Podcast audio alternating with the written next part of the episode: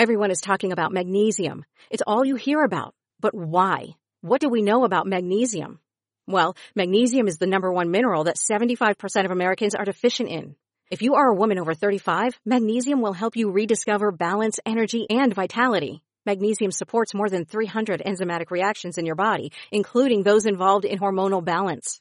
From functional medicine doctors to mental well-being and female hormone experts, we all know that magnesium is the one mineral to improve all aspects of well-being and health. But which one?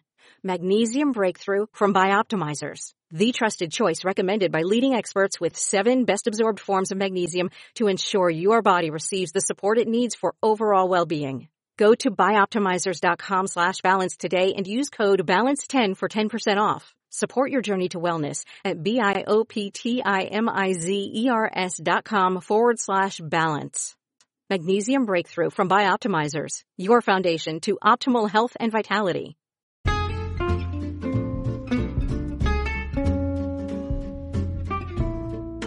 Hello, and welcome to It's a Fandom Thing. I'm your host, Erin Marlowe, and each week I'm joined by a panel of guests to discuss all things fandom and pop culture, primarily from the female perspective. You'll find everything from fanfic to cosplay to Schitt's Creek to Supernatural and everything in between. So put on your favorite piece of fandom merch, set aside that fanfic that you're writing about your OTP, and sit back and enjoy this week's episode.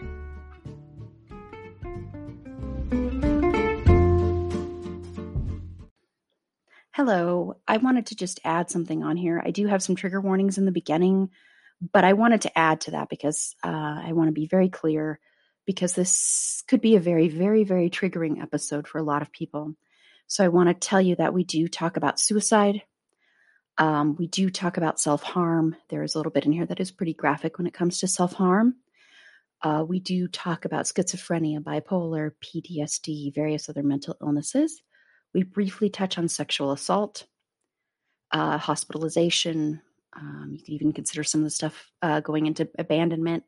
So I just want to be crystal clear on that. Um, because if any of those things are triggering for you, it's probably best to skip this episode or listen to bits and then skip ahead or something just because I want to make sure everybody's safe. And if you do need help, please, please, please see the resources in the show notes. There is no shame in asking for help. And lastly, I want to just issue a little correction here. And this also goes to the Donnie Darko episode. I want to make it very clear because I talked about how I was hospitalized when I was a teenager and that there were a lot of teenagers that were just thrown into hospitals, which is true. And a lot of it was for money, and they'd be in there until the insurance money ran out. And sometimes parents just didn't want to deal with them. I want to make it very clear my mom was not like that. Okay. I was hospitalized against my mom's wishes. Um, and my mom fought for me and she believed in me and she saved my life. I do not think I would be here if it wasn't for my mom fighting for me.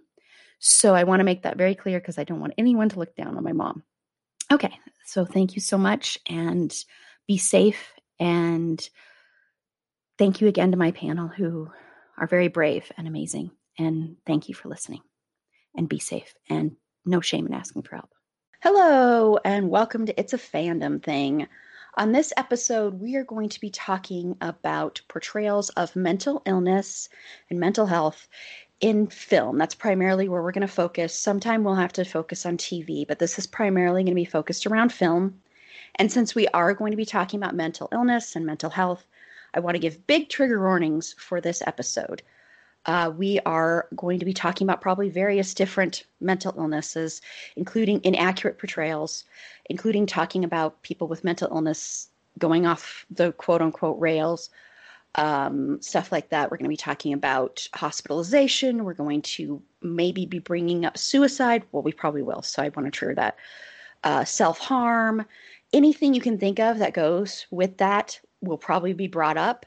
So I want to make sure that everybody is aware of that because this episode could be very triggering.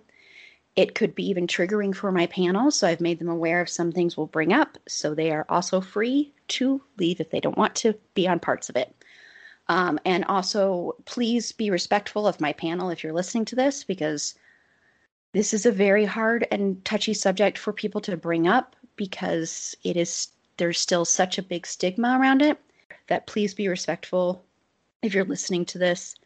And please remember that we're all human beings and to open yourself up and to be honest takes a lot of guts and courage. So I just really wanted to say that because I just think that's important. Okay, so before I introduce my amazing panel, I want to just a couple of quick show notes. Of course, we are taking listener support for as little as 99 cents a month to 9.99 a month. You can head on over to our anchor page and click listener support there or click on the link in our show notes. And also Redbubble, you can go over there, pick up some fandom merch, um, pick up a new mask, all that kind of stuff. And another announcement I want to make is that starting with the March donation, the one at the end of March, that 50% donation that we take towards uh, various Black Lives Matter organizations, we're going to be splitting it between a Black Lives Matter organization and a Stop Asian Hate organization because I think both deserve as much attention as we can get because the racism, the deep seated racism in the society, it's disgusting and we have to speak out about it and we have to do something about it. Um, and this is the way we are going to help. So I want to make sure everybody knows that. If you have any organizations, either Black Lives Matter or for Stop Asian Hate, anything like that, please feel free to message the show. Um, you can do it via Facebook, um, Instagram, Twitter, or you can email us as well. Okay, so I'm going to go around and introduce my panel and have them tell me one thing they're into right now in pop culture. Start with Pasha, who hasn't been on. I think the last episode you were on was Firefly last year. Yeah, and that was like a really long one. it was. oh We're ready to keep going, and you were like, "No, no, no, no. This is ten hours." Um. Uh, yeah, I'm Pasha. I'm the co-founder of Parasol Patrol. I'm also the executive director of RLRI, which is Red Light Resources International. We are an anti-human trafficking nonprofit uh, that seeks to curb trafficking by supporting community and uh, basic human rights initiatives, especially consenting adult sex worker rights. What I'm into, and I know this is the thing about mental health, but and I and, and right away I'm going to bring the party way down, way way down. You down here with me? Okay. I was born in Wonju, South Korea. I'm uh, I'm Korean, and I'm also a former sex worker and also and uh, surviving a trafficking sur- trafficking survivor. I think that for a lot of people, explaining that there is a huge difference between a human trafficking victim and a consenting adult sex worker is a big thing to wrap people's brains around. And uh, right now, they're having this huge debate about whether or not you know, especially the shooting. I know I'm dating this show, but the shooting that just happened in Atlanta uh, with the um, eight people that were killed, and six of them were Asians, four of them were Korean, and they were in fact sex workers. And it's shocking people that older women can be sex workers. And trust me, they certainly can be. and I'm helping with a candlelight vigil that's going to be tomorrow in Denver and that's taken up obviously a lot of time um yeah yeah that's all i could go on and on about that i was the uh, former madam whistleblower against the cu uh, foot uh, athletic program during the cu football rape scandal and so i've been out there working for sex worker rights for a long long long time now if i could just get paid for it even even a tenth of what I was paid as a sex worker would be really groovy. yes, and then and also I just want to say decriminalize sex work. Yes, yes, yes, yes, yeah. I, well, people get confused and they, they think that legalizing sex work is the way to go. No, we want to go with decriminalization if at all possible because we just it's a job. I mean, I hate to say this, and people, it's it's it's an intense job, but so is so are a lot of other jobs, you know. But it, in the end, it's just a job. You go home, moms read to their kids, you know. I mean, it's it's it's just a job, and so mm-hmm. it shouldn't be criminalized. I mean, um, yeah, yeah. yeah. So there's a there that's a whole other thing i'm sure we could get into another time the difference between legalization and decriminalization but maybe if yeah. it just was illegal would be would be super cool because if something's legal, it can be made illegal.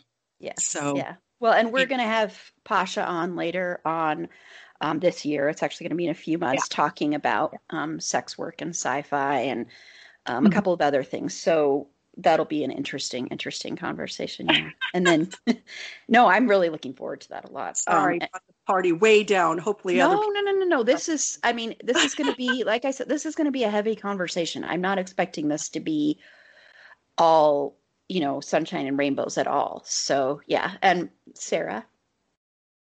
Okay, I'm not sure how to follow that up. um, I mean, really, all I'm into right now is uh, uh, Falcon and Winter Soldier on uh, Disney Plus, which premiered today. Um, I've been looking forward to that for uh, quite some time now. Some new, we haven't had new Marvel content in, uh, oh God, over a year. Um, thank you, COVID. Uh, so that that's that's what I'm kind of into right now. I have nothing else to say. no, that's awesome.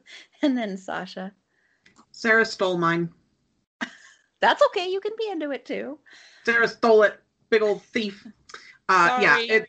Nope. You're good. It's because it's Falcon and Winter Soldier. Um, is definitely what I'm into, and it's funny because uh, Winter Soldier is one of the characters that comes up for mental illness.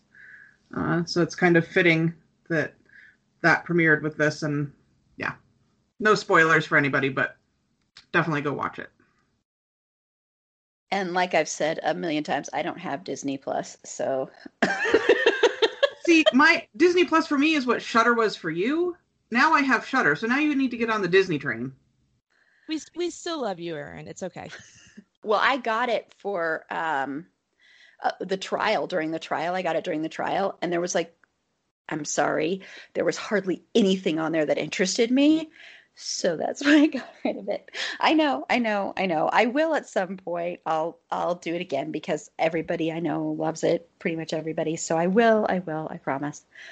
Okay, and this is Erin, and what I'm into is there's a documentary on Netflix called The Last Blockbuster, and um, I'm into it because I worked at Blockbuster right out of high school. I worked there for like a couple of years, and I then I was a manager and all that, and and my roommate at the time she worked in a movie theater so we got all our entertainment for free. It was so awesome. Um, and so it was very nostalgic for me and i think there is something that's you know it's kind of sad that you don't get that experience of going to the video store and hoping what you want to rent is there and when it's not you know standing there waiting for returns and praying somebody returns the movie you were hoping to see so it's just for the nostalgia of it all i think it's really really good so i recommend that one Okay, so let's get into our topic at hand. Um, and I want to start just talking a little bit about, you know, the inaccurate portrayals, which there are a ton of them. And we're going to focus on kind of some categories. And there's a Screen Rant article that covers like the 15 worst ones, the 15 most inaccurate ones. And the thing that you will notice about a list like this is you know, I mean, the most recent one on here is Joker, which I will be talking about that in this episode because that movie, I have lots of thoughts on that movie. Um, but, you know, so this is a problem that still continues. It's not like it's just, you know, Psycho. It's other movies that have inaccurate portrayals as well. So it goes all the way up to current day. Um, so I want to talk about that, talking about Psycho, is painting um, someone with a mental illness as a danger to society and how. And I'm not saying there aren't people that have mental illnesses that aren't a danger, because there are people with mental illnesses that can be a danger to society, but statistically, they are more likely to be the victims of violence than the perpetrators. So I want to talk about that. Um, so, Pasha, is there any movie that you can think of that to you first comes pops into your head when you think of painting someone who has a mental illness as being a danger?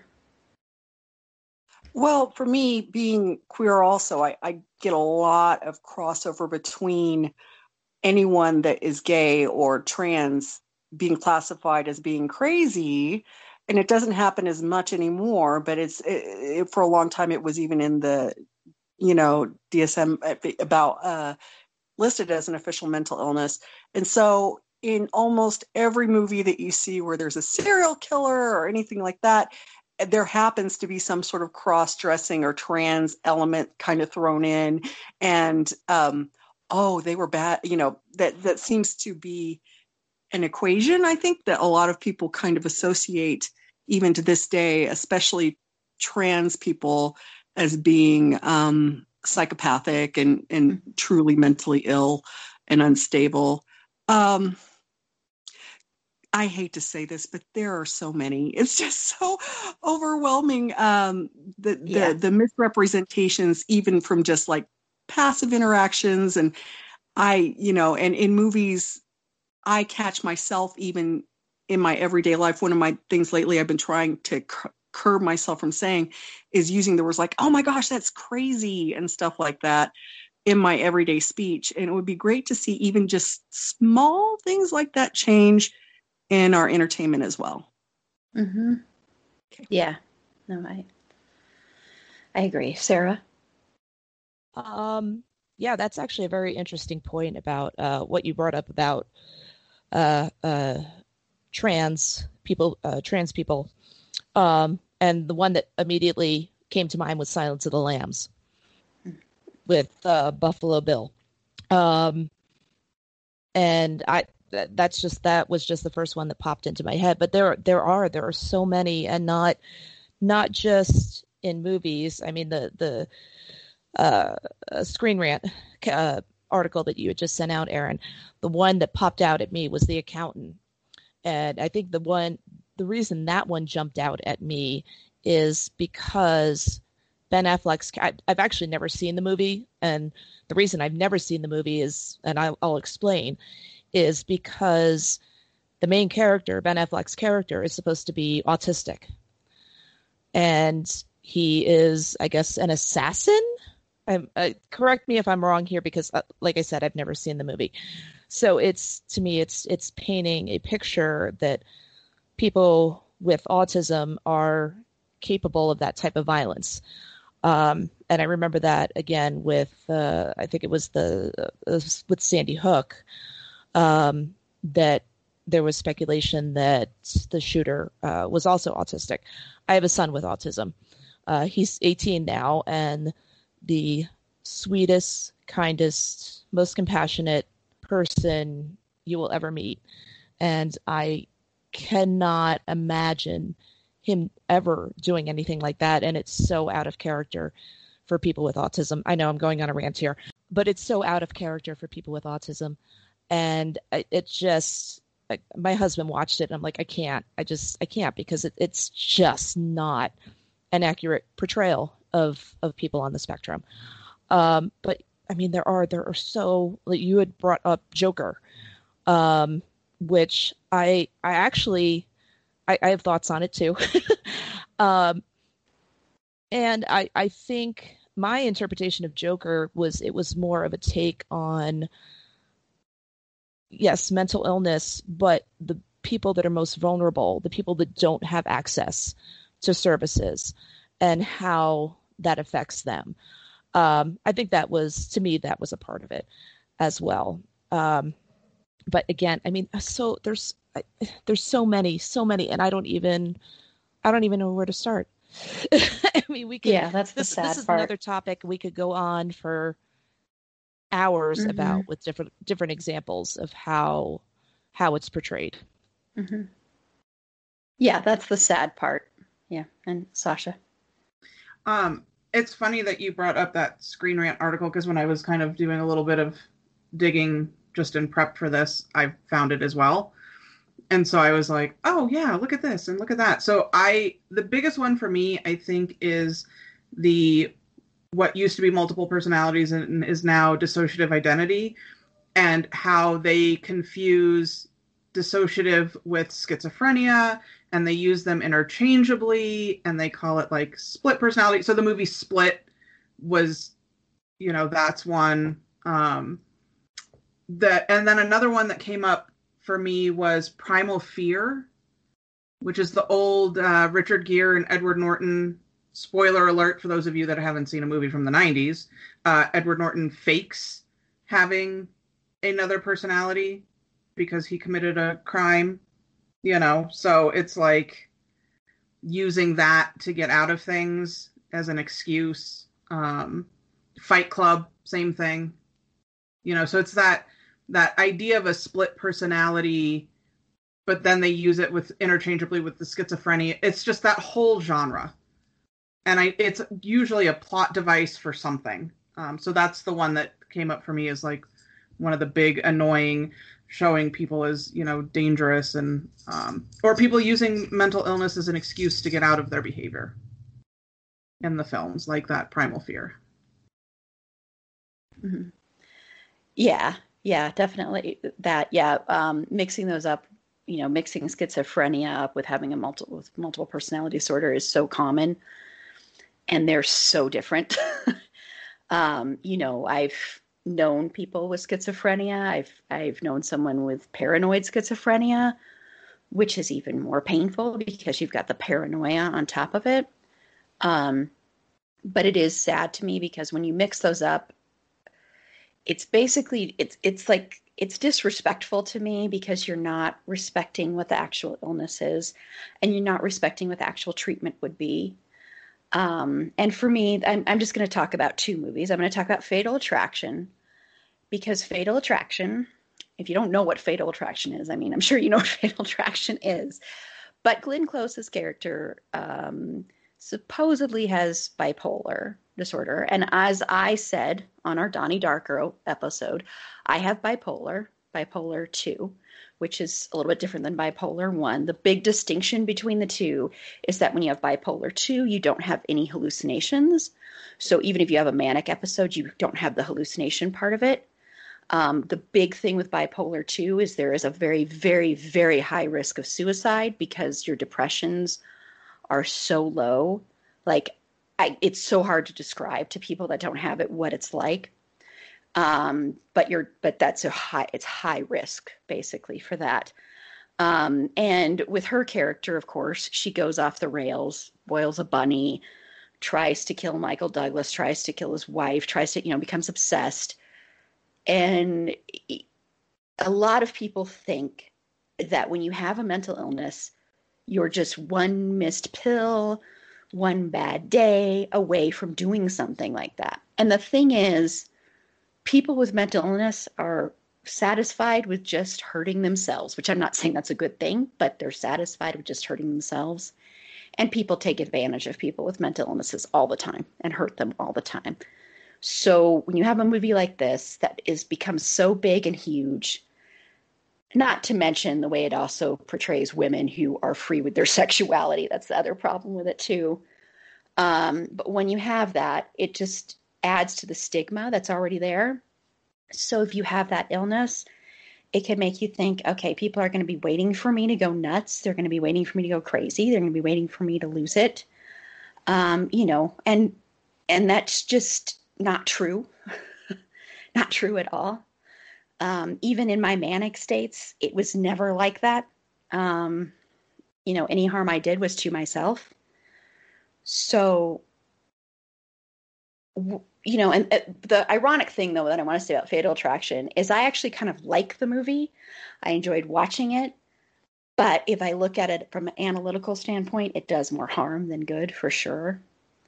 Um, and then the other one I want to talk about is Joker. And the reason I want to talk about Joker is because Joker is the same thing to me. It's a person who he goes off his meds. He's not getting help because he can't get it because it's so hard to get help which is a good thing to see in a movie. But he goes off his meds and then he violently murders people. I mean, violently kills them. We're not talking about just like, you know, you barely see it. The way he kills people in this movie, I remember one of the murders when it was over. My sister and I both kind of looked at each other went, Oh my God, thank God that is over because it was so intense and so visceral. And while I think Joaquin Phoenix was incredible in it and he deserved the Oscar, the movie itself was so hard and so painful to watch because you were so immersed in this person who was um, psychotic, really. I mean, he was psychotic and he was having a break but it was the only real portrayal of mental illness you saw in the whole movie. And if they had had just a couple of characters that counteracted that, that maybe didn't have meds and but still weren't like a danger to society, I think it would have been better. And I understand that wasn't the point of it. I understand it's a comic book movie, although to me, I don't think of it as a comic book movie. And I understand that it's an origin story and all that kind of stuff. But it's still harmful to me um, because it still shows that angry person, angry white male, angry person who gets off their meds and they're just going to go nuts and, you know, um, and the whole scene where he, spoiler alert, if you haven't seen Joker, but the whole scene where he shoots Robert De Niro's character. And his whole thing when he says leading up to that is basically saying, This is what you do to us when we're when we are mentally ill. This is what you do, so we are going to shoot you. And it plays into that stereotype of also saying that that's what school shooters do, and that's BS because school, uh, you know, using that as an excuse as a way to excuse away pe- what people do. Saying that it's just a mental illness that caused it is another thing I want to say. Um, I just wanted to bring up those two. Um, but what we're going to talk about is easy fixes for a mental illness. That's another thing you'll see is you'll see some love stories where it's like love saves the day and that's all they needed or they just needed to write about it or something like that and then you'll see people throwing away their pills or stopping therapy and everything is great. So I want to talk about that. Pasha, do you have any examples or any thoughts on that? well, I mean, gosh, it's like I said, this week has been a sleep deprivation week for me. So I, I'm having a little trouble pinpointing specific movies because there are so freaking many, which is just ridiculous. But I agree with you that whole easy fix is just very frustrating I when my my son is two is on the spectrum and also has uh, bipolar two and and other issues, and I myself have serious issues with anxiety and depression, and and I make no secrets about it. We talk about it all the time publicly because I think that keeping shame and stigma around this is, um, you know, we need to acknowledge that yes, this is a real thing. Yes, it affects real people every day of our lives does that mean that we're all psychotic and that we're going to go out and kill people? Or we're going to you know all these stereotypes it's just like the stereotypes like i said of for instance asian women being submissive and shy. I'm like you have not met my mother. No no no. Um and um you know, I explained it to my son when he had to go on medication when he was a child, and it's so, it feels disheartening and almost like a failure as a parent when you have to put your child on medication for mental health issues and for being on the spectrum or for whatever attention, anything that they need help with and assistance with. And part of the reason it makes adults, the parents, feel like such a failure is because of all the stigma and all the crap. And we are told that we are bad parents or or whatever for not taking care of our kids or not keeping them quiet in the grocery store or whatever that may be. Um, but when i sat down and explained to my son why he had to be on medication he had a good friend that was uh, type 1 diabetic. And i said uh, well joey has has an imbalance in his body that requires medicine for him to take to have shots to um, make sure that balance is restored. And I said, in, in his case, this is his endocrine system and stuff that's imbalanced. And in your case, in my case, I said, son, we have some of some chemical imbalances in our hormones and our brains and all kinds of stuff. So this medicine is just to restore a balance within our bodies, a physiological imbalance that makes it harder for us to focus and everything else. And um, so this is not something that most people can just toss their meds and be okay once they've fallen in love or once they find their dream job or once they lose weight or whatever that may be. Uh, this is an ongoing issue that requires medication in some cases and in some cases not. Uh, whatever treatment there is, usually it does require a treatment that is lifelong, and there shouldn't be any shame associated with that. And when we portray it that way in our movies and in our media so much, it just plants that seed and perpetuates that cycle of shame and stuff. And then parents feel continue to feel like failures because their kids have to be on meds and they keep it a secret or whatever. And uh, yeah, uh, that's that's the, gosh, because there are so many movies like that. They're like, oh, and they just toss their pills and everything's hunky dory. Or the conversely, they toss their meds or whatever it may be, and that's what was holding them back in the first place. Mm-hmm. That that you know yep. that that's very frustrating when they're like, oh, I'm not going to take my meds anymore, and all of a sudden they get that dream job and they're more assertive and mm-hmm. eh, no, yeah, nah, not a shiny yeah. happy. Or they become so, that beautiful, amazing artist mm-hmm. and the mm-hmm. biggest success because they're not on yeah. the meds anymore. Mm-hmm. Yeah, yeah. Yep. Well, there we go. Sarah. Um. Yeah. All of that. Um. No. I. I. I mean, there's. Oh God. I don't. I could talk forever on this. Um. That is one of the biggest things anytime uh, you know I watch movie, TV show, read a book, whatever, regarding mental illness is that quick fix, um, and how you know they they start painting and suddenly everything's better, and they meet you know the perfect mate, and suddenly everything's better, and it it doesn't work that way. um, I am 46 years old, and I have been dealing with this since I was 10. Um, and you know, there's good days, there's bad days, but it is a process. It's not you start journaling and suddenly everything clicks and you're cured. It's there's there's no cure for this. Yeah, there's ways to manage it and work through it and learn to live with it and learn coping skills when you are having off days or bad days or when you are triggered but there's there's no cure there is no cure for this. Um, and uh, the other thing that always pisses me off, sorry, um, is the character in whatever movie, TV show, you know, realizes they need help and they're suddenly able to get an appointment with a therapist like same day. When does that happen? That never happens. It's like, well, well, we're not on your insurance, so that'll be two hundred dollars for the session. It's like no, then, mm-hmm. and even if they are on your insurance, it could be six weeks, three months before you get an appointment. Mm-hmm. Uh, yeah, my my husband finally figured that out uh, because I was actively uh, suicidal about two years ago, um, and hit a really really bad spot uh, to the point where I I almost uh, swallowed a bottle of pills in front of him before he knocked them out of my hand. And uh, he took up the task of calling around to try and find a therapist for me. And it probably took a good dozen phone calls before he finally found someone that would would see me. Um, and even with that, it was a couple days before the intake, and then another couple weeks before I actually saw the therapist.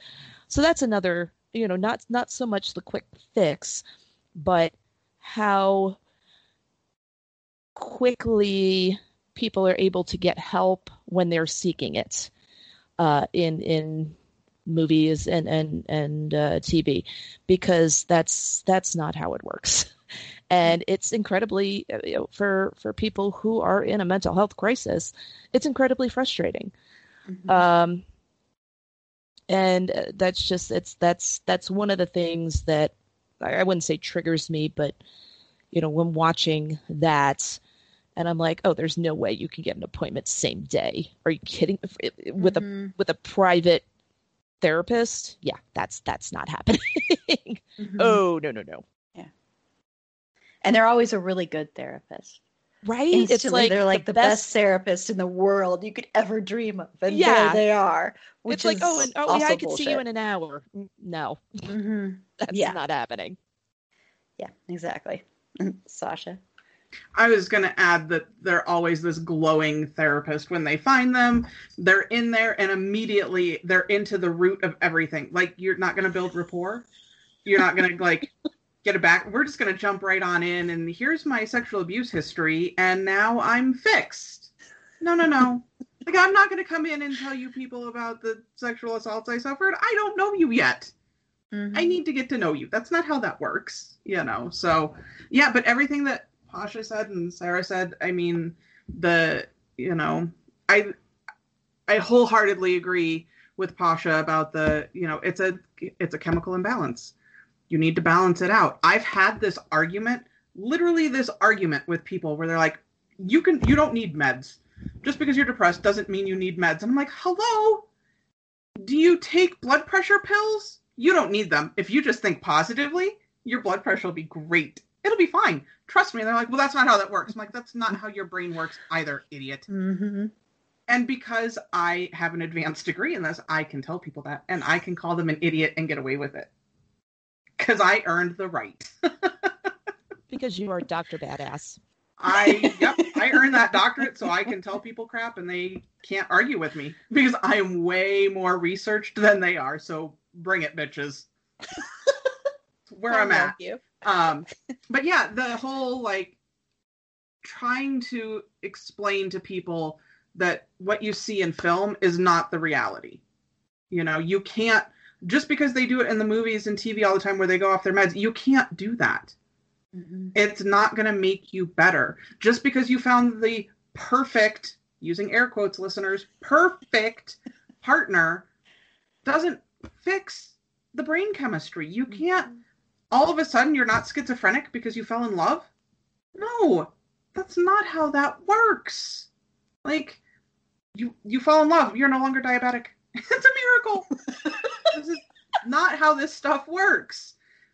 And then, like Sarah said, you know, you can't get in to see a therapist day one. It doesn't work that way.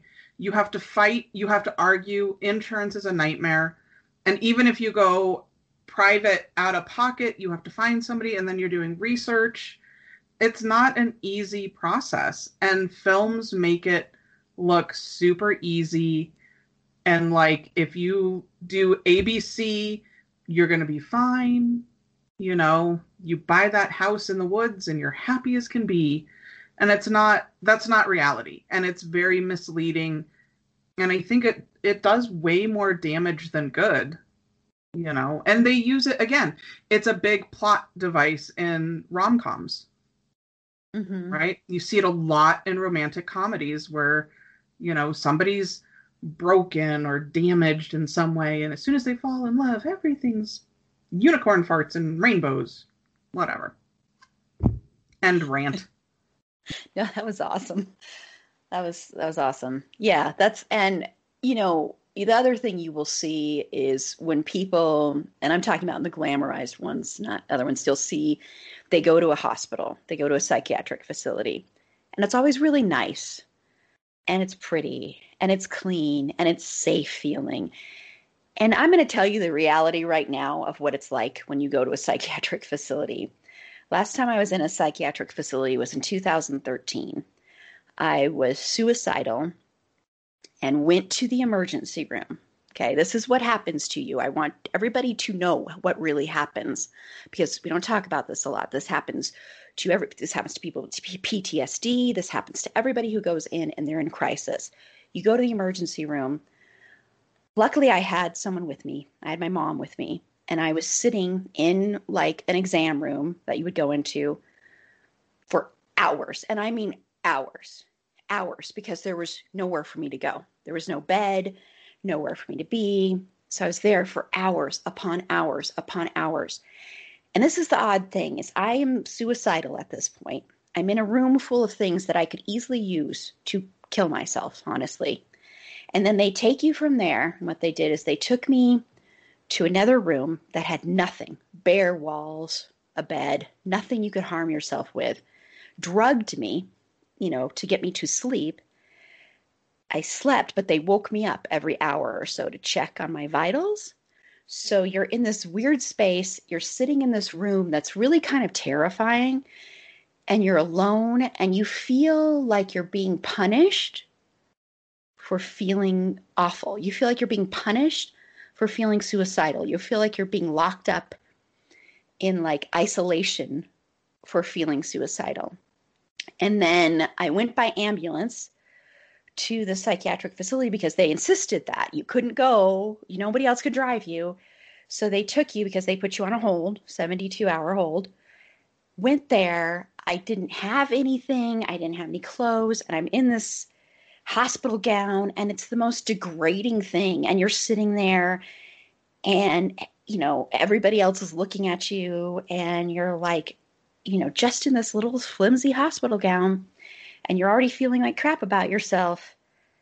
And you're thrown into this room with some stranger who's also in crisis and then all these other people who are also in crisis and it's terrifying. It is absolutely terrifying. There's nothing comforting about it. There's nothing welcoming and warm about it. And i'm not saying i want to make clear though i'm not saying you shouldn't seek that help if you're in crisis because you should and i mean i do think it can save you in that moment but it's not the it's not like this magical thing that's going to make you all better and the second you get out you're a 100% better. Because you get out and you're going you go through a trauma. It's a traumatic event. Because it's embarrassing. You feel embarrassed. Um, you know i had a job at the time where when my employer found out they were like well i'm supposed to be going to hawaii what am i supposed to do and my mom's like my daughter is literally fighting for her life i don't give a crap what you do um, so it's that kind of thing where it's like they don't people don't see it the same way. Like we've talked about, it's you know people don't see it like diabetes. They don't see it like having a heart attack. They don't see it like having cancer. And so that's the reality is it's not like this really pretty room where you've got flowers and you've got a TV and you've got this you're not allowed that kind of stuff. Um, you're not allowed, you know, certain shoes. You're not allowed to have a razor. You're not allowed. I mean, all this stuff. You're not allowed sometimes to have pens. You're not allowed to have anything. Like the first time I was in a hospital when I was a teenager, um, and I talked about that in last episode. That in the '90s, teenagers were constantly being thrown into psychiatric facilities. And when I was in there, they took away my poems, my poetry, because my poetry was too dark. They took away some of my music because my music was too dark. So that's the thing is it's like it's not this thing where you go there and you're on this relaxing vacation and you're at a spa to cleanse your mental health. It's exhausting. It's work. And when you come out, you're recovering from your recovery. So I just want to make that clear. And I'm not at all, like I said, I'm not at all saying you shouldn't seek treatment because you definitely should. But I want people to know the realities of it. So when you see someone in trauma and they go get that help, please, please be respectful of them when they do that because that takes a lot of courage because it's not an easy thing to do. It's very hard. And like we've mentioned, you cannot get a therapist overnight. Does not work that way. I've had a lot of bad therapists I've also had some really good ones, but I've had some really bad ones. And there's a big difference between a therapist and a psychiatrist. So I want to make that clear because psychiatrists, I've had those, I consider them my dealers. So I put them because they're the ones that help with the meds. But nine times out of 10, you meet with them for about 10 minutes, except for your first meeting. And they barely will look at you sometimes. They won't even look at you. They just take notes and they're like, yeah, yeah, yeah, yeah, yeah. Okay, we'll keep you on this dose. And that's what it is. So I just want to make sure because I don't think people really get the reality of how it really is. Um, Sarah, you wanted to add something there? Yeah, just just in case uh, anyone thinks that Erin is exaggerating, uh, she's not, uh, because that was pretty much my experience um, in uh, uh, oh god, about 25 years ago, um, and uh, I swallowed a, a bottle of sleeping pills and ended up in the emergency room having my stomach pumped, which uh, was not a pleasant experience. um, and then uh, uh, them having to call my parents and them not knowing what's going on, and you're you're questioned and you're shamed, and it's just. I would say it's probably the most traumatic experience that I have ever been through, and um, now, I will say the the hospital that I was in, um, they were fantastic. Uh, lots. I, I, was 21 at the time, so there were a lot of people my age. Um, but again, you know, it's not a country club. It's not a spa. Uh, I mean, you're you're in sessions all the time. Uh, there's very very little personal belongings that you are allowed to have. um, you know, and I've always, when I've talked about it, I've always said it was probably it was the worst experience of my life and the best one of the best experiences of my life because I think that was the time that I really realized that I was not broken, um, that there were other people like me going through the same things that I am going through. That this is this is not something that I am going through alone. That this is this is common, and this is what people go through. But yeah, I I just I just wanted to uh, support Erin in her description there because I know sometimes people can be like, oh well, that's not how it is. It can't be that way. And no, that's that's really how it is. Yeah. Thank you.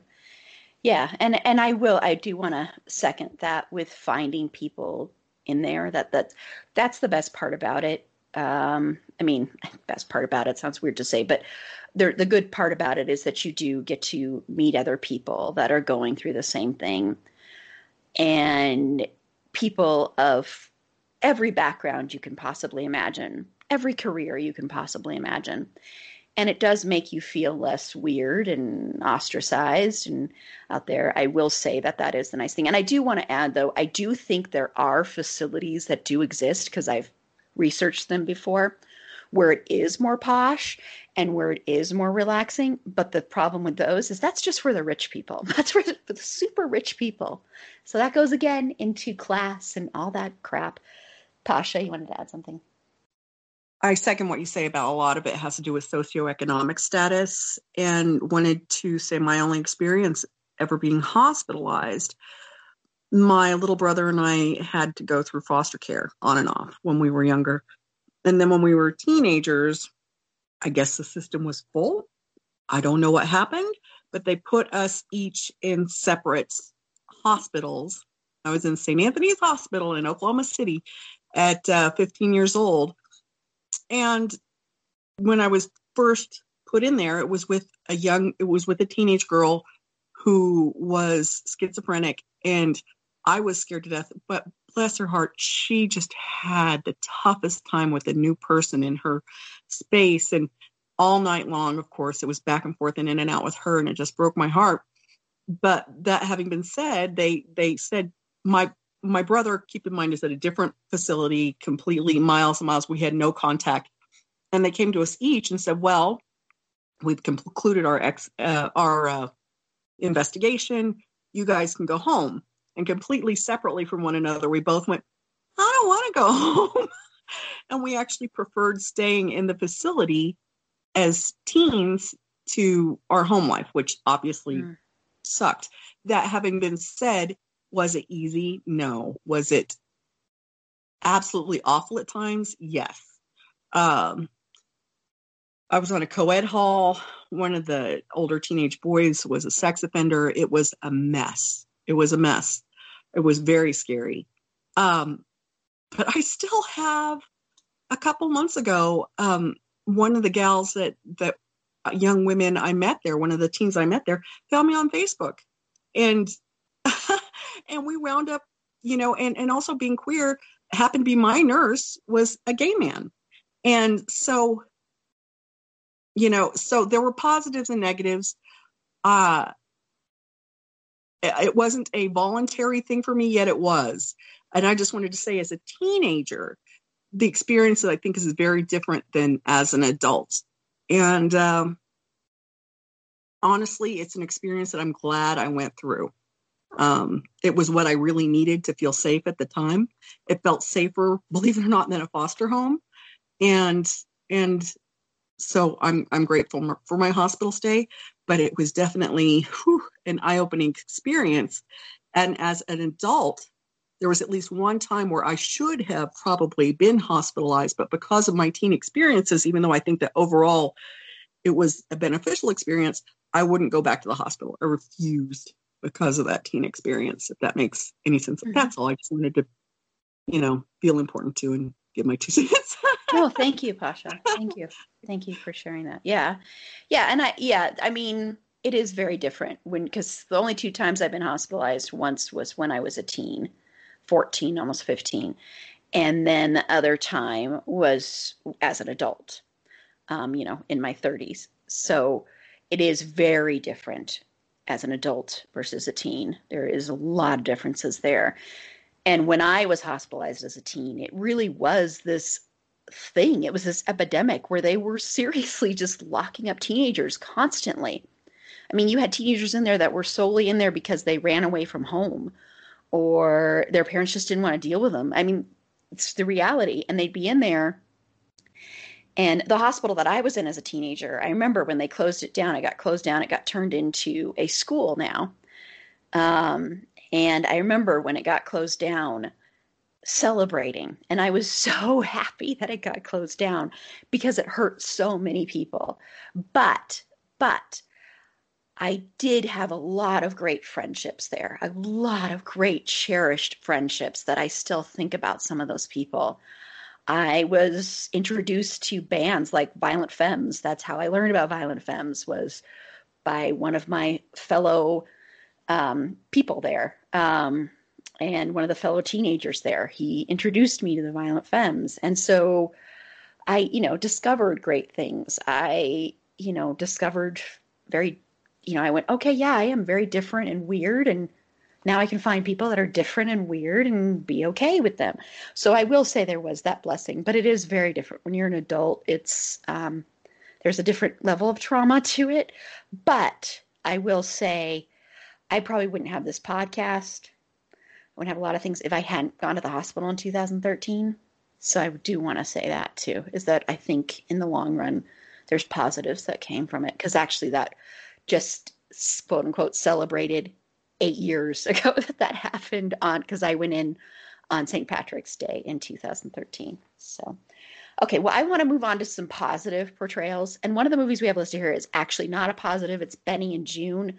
So if we get to that, we will. Um, but you know, it depends on when we do. But I want to start, and people may have different opinions on these two than me, but I want to start with One Flew Over the Cuckoo's Nest because this is probably the most well known movie about a hospital, about a psychiatric facility. This was in the 60s, so it was a lot different than it is now. Um, but I want to talk about that movie and everyone's overall thoughts on that one, um, Pasha. Well, you guys are going to spank me I've never seen One Flew Over the Cuckoo's Nest. It's one of the very few on the list that I have not seen. I know, and I'm a movie buff, and I haven't seen it. Did I sit through all of the miniseries of Ratched? Ratcheted that was just on? Yes, but I haven't seen the original movie. I'm so sorry. Don't beat me. But um, it's fine. It's fine. It's on HBO Max. I know. Um, but I do understand. I've read um the book a million years ago, and and so um I do want to say that one thing I did find interesting is that it was very much a hospital hospital. Uh, like you said, with the hospital gown stuff, it was not a resort, but it was also not what most people consider to be modern facilities. Obviously, it was in the 60s, but it was very much a hospital hospital. And I do know um, one of the things I remember from the book, and I assume it was in the movie, was um, of course, of course, it was in the movie. Uh, was the um, the procedure with the um, lobotomy? Yes, lobotomy. Yeah, lobotomy. sorry, mm-hmm. sorry, um, sorry, listeners. Uh, but um, but yeah, and I do remember. I'm right at that tail end of that age. I'm older than all y'all, where lobotomy was very common, mm-hmm. and uh, I knew kids my age that had had lobotomies, and you know, they sometimes, I know this sounds weird, but I know at least four or five kids my age, teen, kids, small kids that had got, had to have lived through a lobotomy. And a couple of them, you would never know in a million years there really was no major change. And a couple of them, one of them, his personality changed dramatically, but everyone feels for the positive. And um, the other one we just never saw we never saw again bless bless her heart. It was the only female girl the rest were boys. And um but a couple of them honestly they came back to school almost right away and joked around and stuff like that. Now knowing what we know all these things that were considered disgusting and archaic I still feel are disgusting and archaic. But for some extreme cases, even electroshock therapy can be a positive thing. But I think lobotomy, the way they were handing it out, almost like candy. I know that sounds weird, but I mean, growing up in Oklahoma, things like masturbation as a kid, they would give you a lobotomy for it. And I'm not exaggerating, they really would. And um, and it was interesting to me from that book and I assume movie and, and so on and so forth, how uh, and even in Ratched when they actually very, very, very first start doing lobotomies, how those type of procedures that we now consider to be so extreme were very commonplace. And so it makes me wonder in the future, what are we doing now that uh, we consider as typical will be considered extreme in the future? Mm-hmm. Um, so, yeah. Yeah, and that, and I mean, I didn't finish Ratched, um, but it's very different than One Flew Over the Cuckoo's Nest. So different. It's very much Ryan Murphy. So it's it's very different. But um, except Ratched is a horrible, horrible person. But um, but yeah, so it's a little bit different. But yeah, that's it's true about um, electroshock therapy. I want to say just really quickly, that kind of made a comeback not too long ago. Um, but I know that some people are getting that, and it does help them actually. So, but I think it's done a lot differently than they used to do it. So that's probably why. And Sarah. Um, okay, it's been years since I've seen it, so apologies, but at least at least I have seen it, unlike some other people. Just kidding, just kidding, kidding. mwah, mwah. For those of you that can't see, she's sticking her tongue out at me. I see how it is. Mm-hmm. I see how it is. No, I'm just teasing. If it doesn't Love have you. phasers or TARDISes, I'm not as no. um, but uh, I I don't remember when I actually watched it.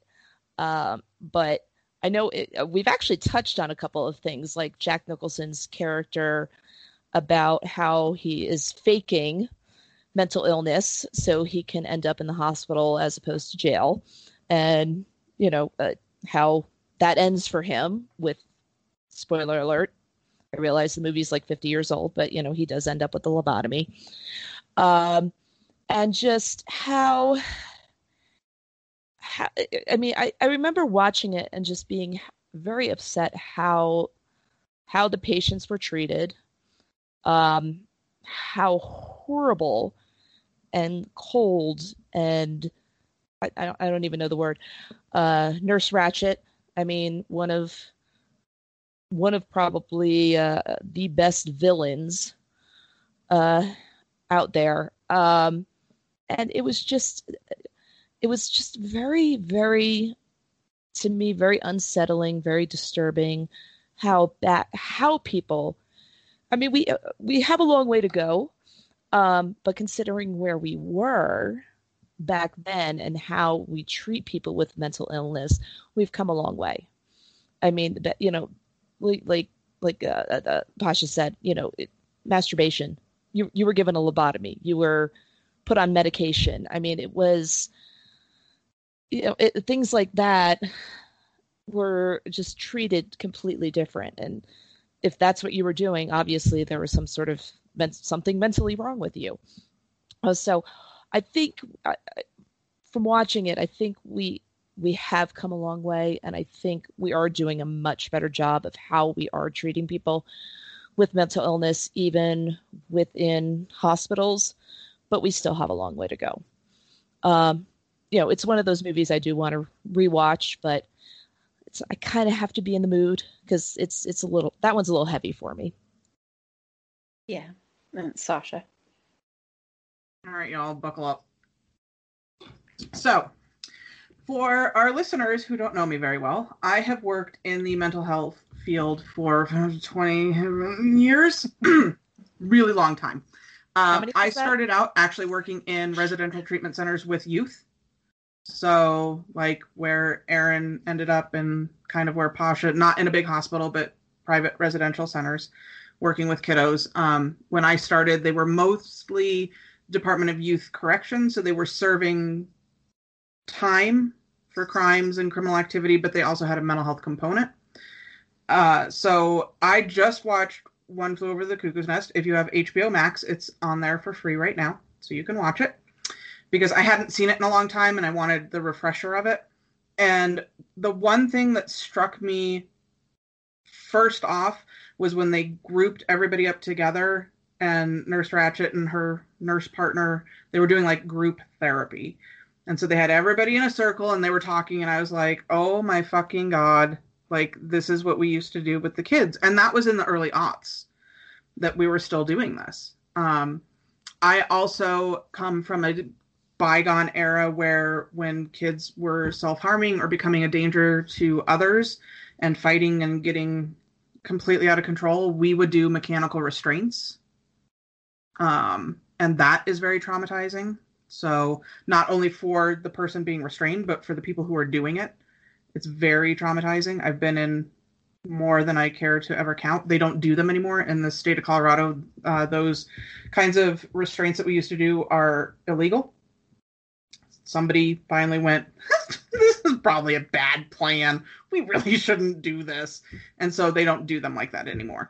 Um, so that's kind of a win there. But so the seeing the restraints you know those group therapy thing um, one of the things that really brought up something for me was billy is one of the people that's in there when so jack nicholson's character smuggles in some girls and they have this big party and billy is kind of this sheepish character and he really likes one of the girls and they're like come on come on and they're kind of pushing him and they end up basically throwing him and this girl together in a room.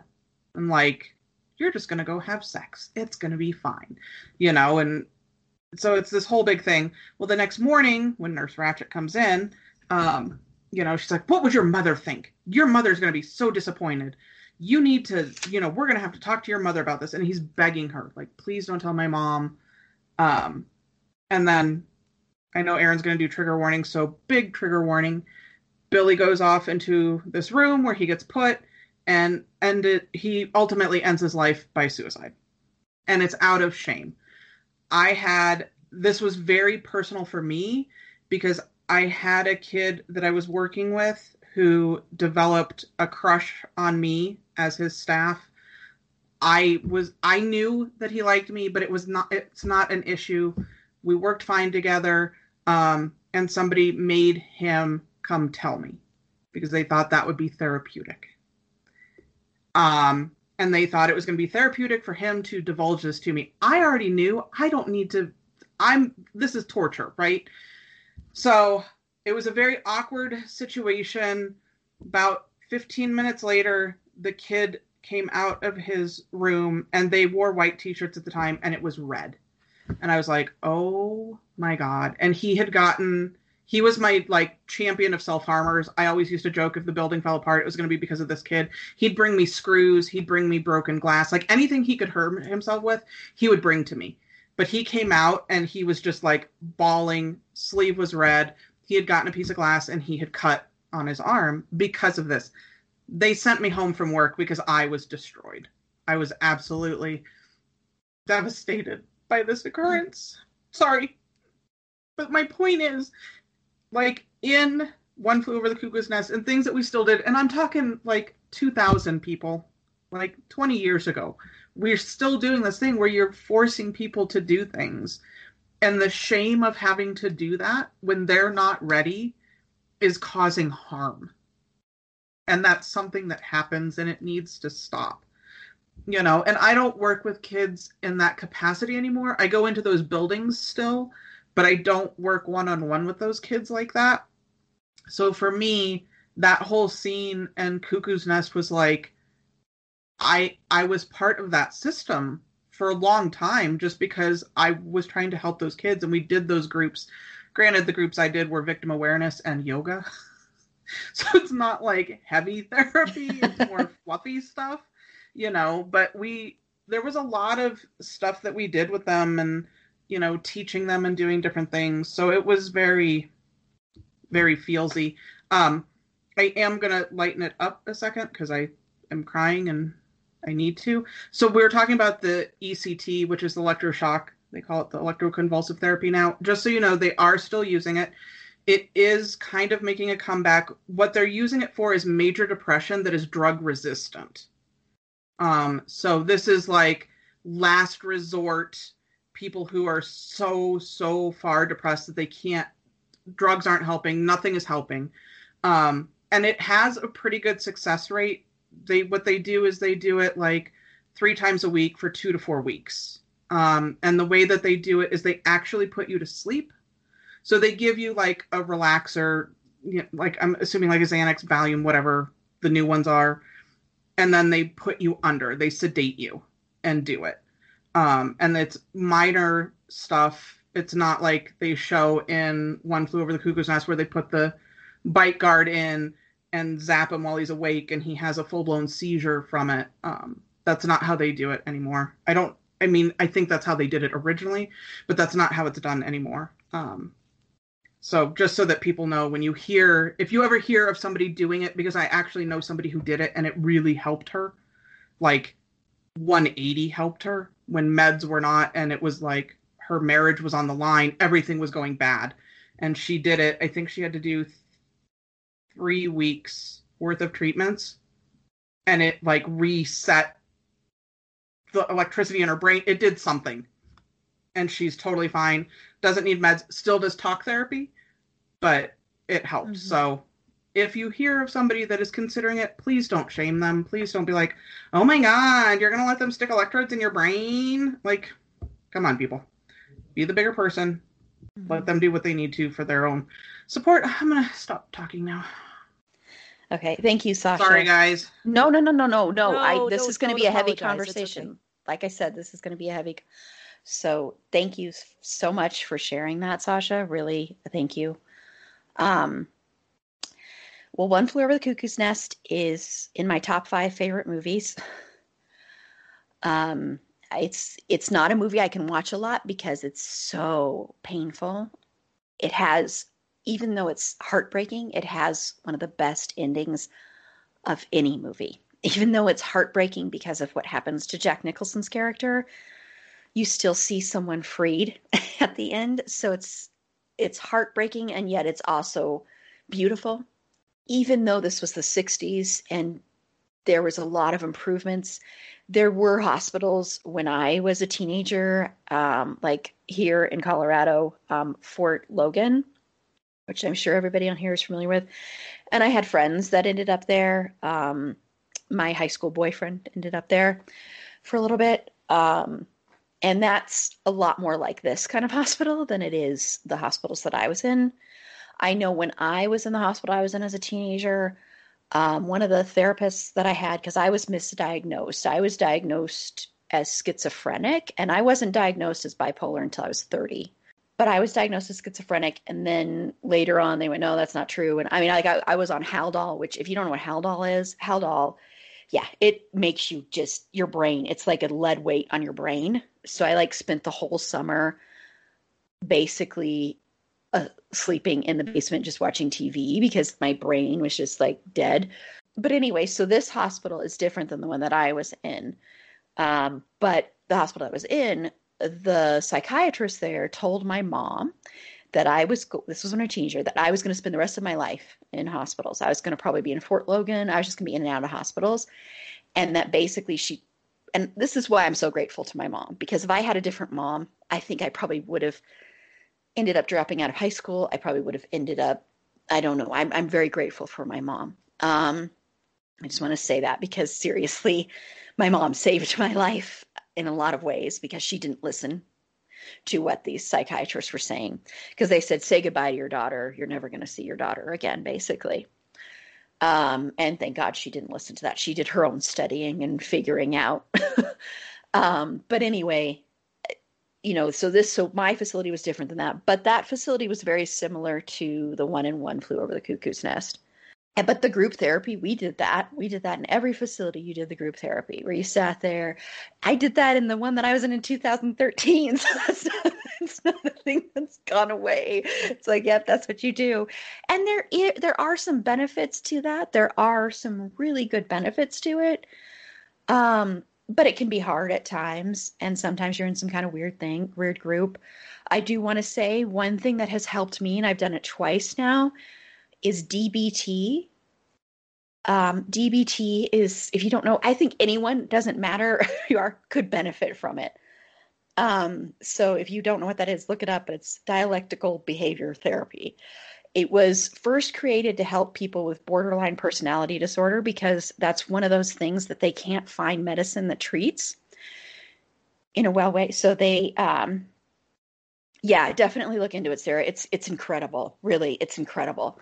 Um, it's hard. It's very hard, but it's very incredible. Um, and I've taken it twice, and I'd love to take it again. Um, but yeah, I'm gonna have I'm gonna cut to Sasha actually to have her add something in. I just um, wanted to throw out there because you mentioned the DBT, and so dialectical behavioral therapy is a branch of cognitive behavioral therapy, but it really focuses on the shifting the thoughts. Um, like it's super like zoned in on changing those thinking patterns because that's what gets into people's heads. Um, that was I just had to throw that in there because it was part of my dissertation. So any of you Thank that you. want DBT information and like where you can find because they have workbooks that people can do, you can do them on your own. Any of that just, you know, when we get to the end of the the episode here, I will throw out my Instagram. You can send me a DM for, for our panel people. Um, you know, and we've got a chat. You can I'll send stuff in there.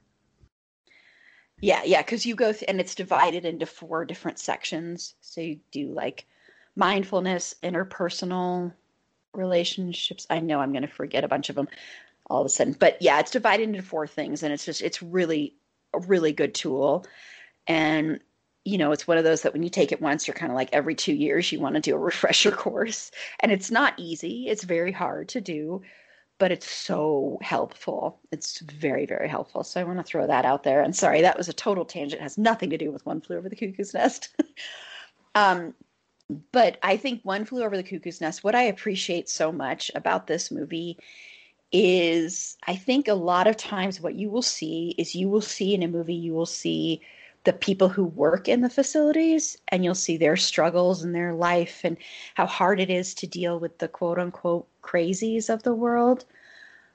And this one flips that, and you see from the point of view of the people who are locked in there and you see that and unfortunately this is true a lot of people that work in that field definitely not sasha but a lot of people that work in that field they become very um, kind of cold and hardened and they don't have that love for the people they're helping and so it becomes very painful to be in there and nurse Ratched is like that times a thousand. Um, she's you know the one of the best villains ever on screen because she is a villain. She's a pure villain and she has no love or compassion for these patients.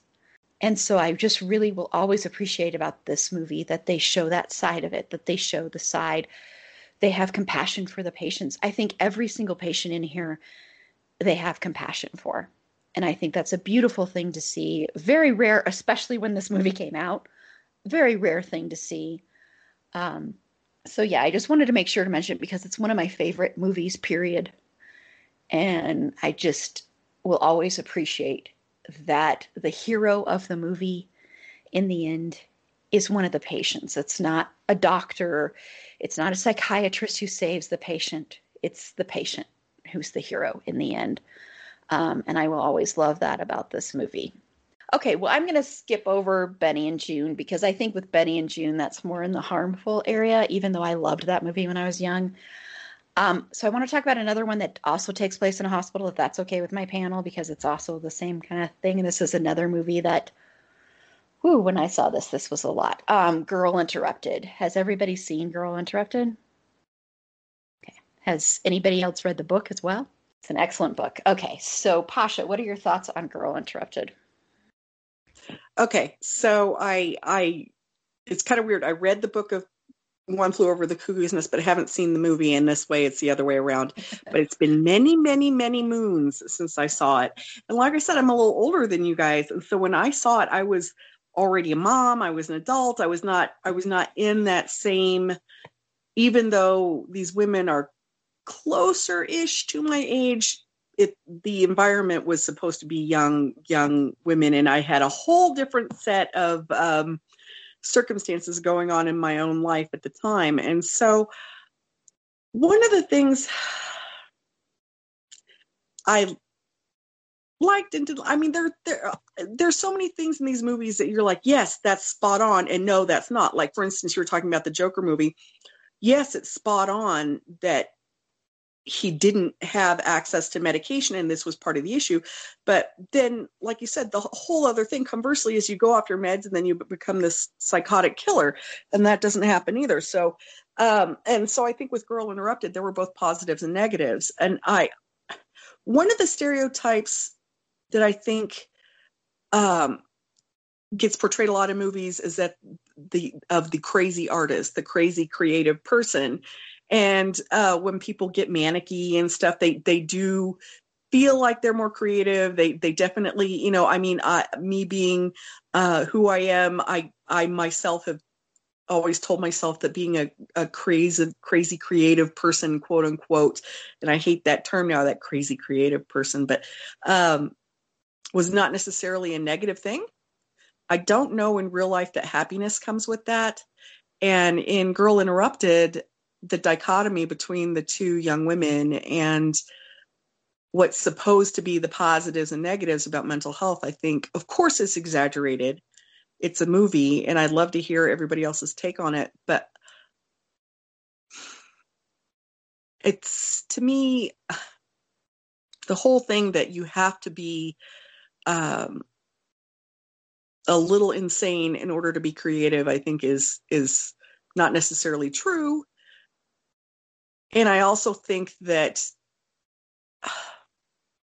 I don't, I don't, I'm trying to put into words exactly what I want to say. I saw a, a, a stand up show was wasn't a comedy show, but it was a show recently where they talked about Van Gogh and how Van Gogh was clinically depressed and, and, and like the girls in this movie, they what you know was extremely creative and everything and how but it turns out that he was being treated and he was even on meds at the time. And one of the side effects of the meds is you see the color yellow very vividly and you see that a lot reflected in his art. And so like with all of these movies i see a little of this and a little of that this the whole escape plans and you know all the things that kind of uh, go into being a teenage girl in general, much less the teenage girl thrown into these types of situations. And that generation uh, and and the in the decade that it was set in and everything is is I got to be honest with you. I should I should love this movie and just something about it though. I walk away from it going, eh, maybe maybe it was just a little in some ways, some ways, it was a little too sugar coated for me, if that makes sense.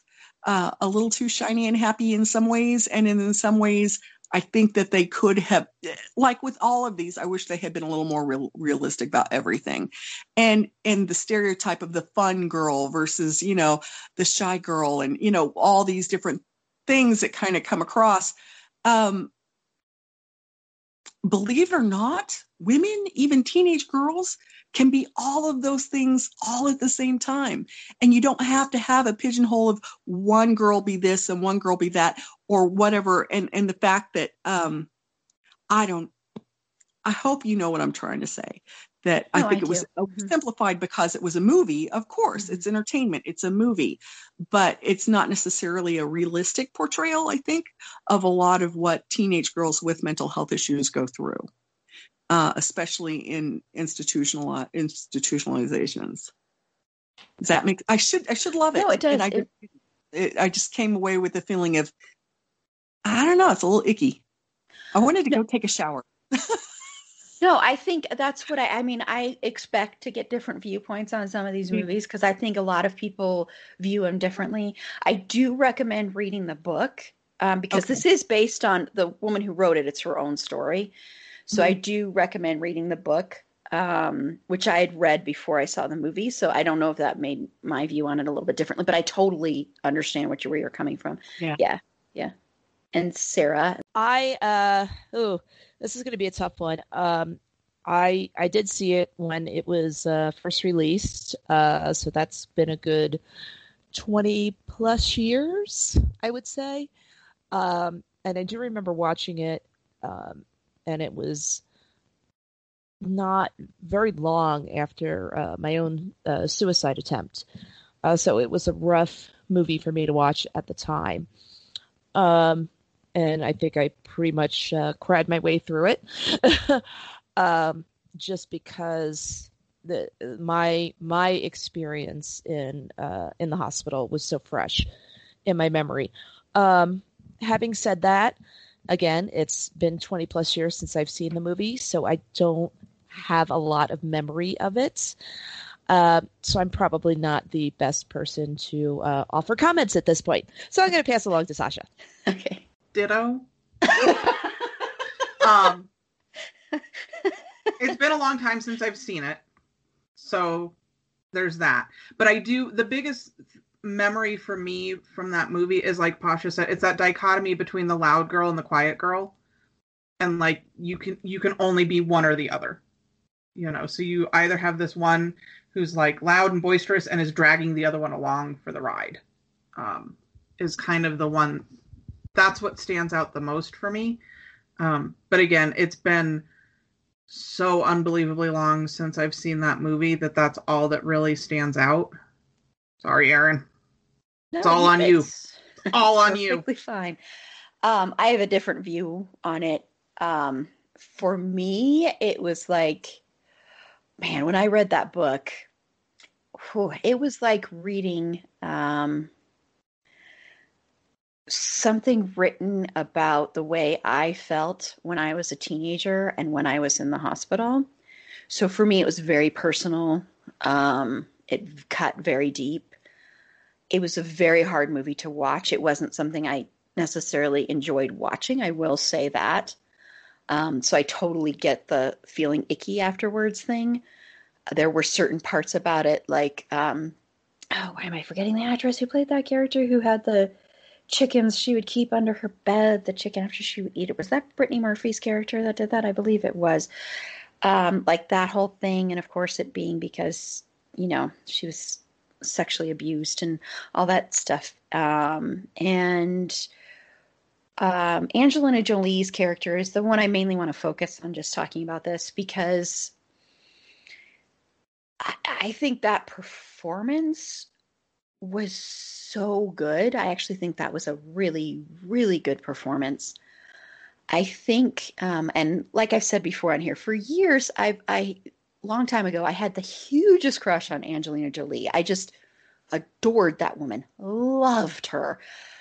And watching her in this movie was like, I don't know, there was something about it where even though that wasn't me, that wasn't like my illness. That wasn't how my illness necessarily manifested itself.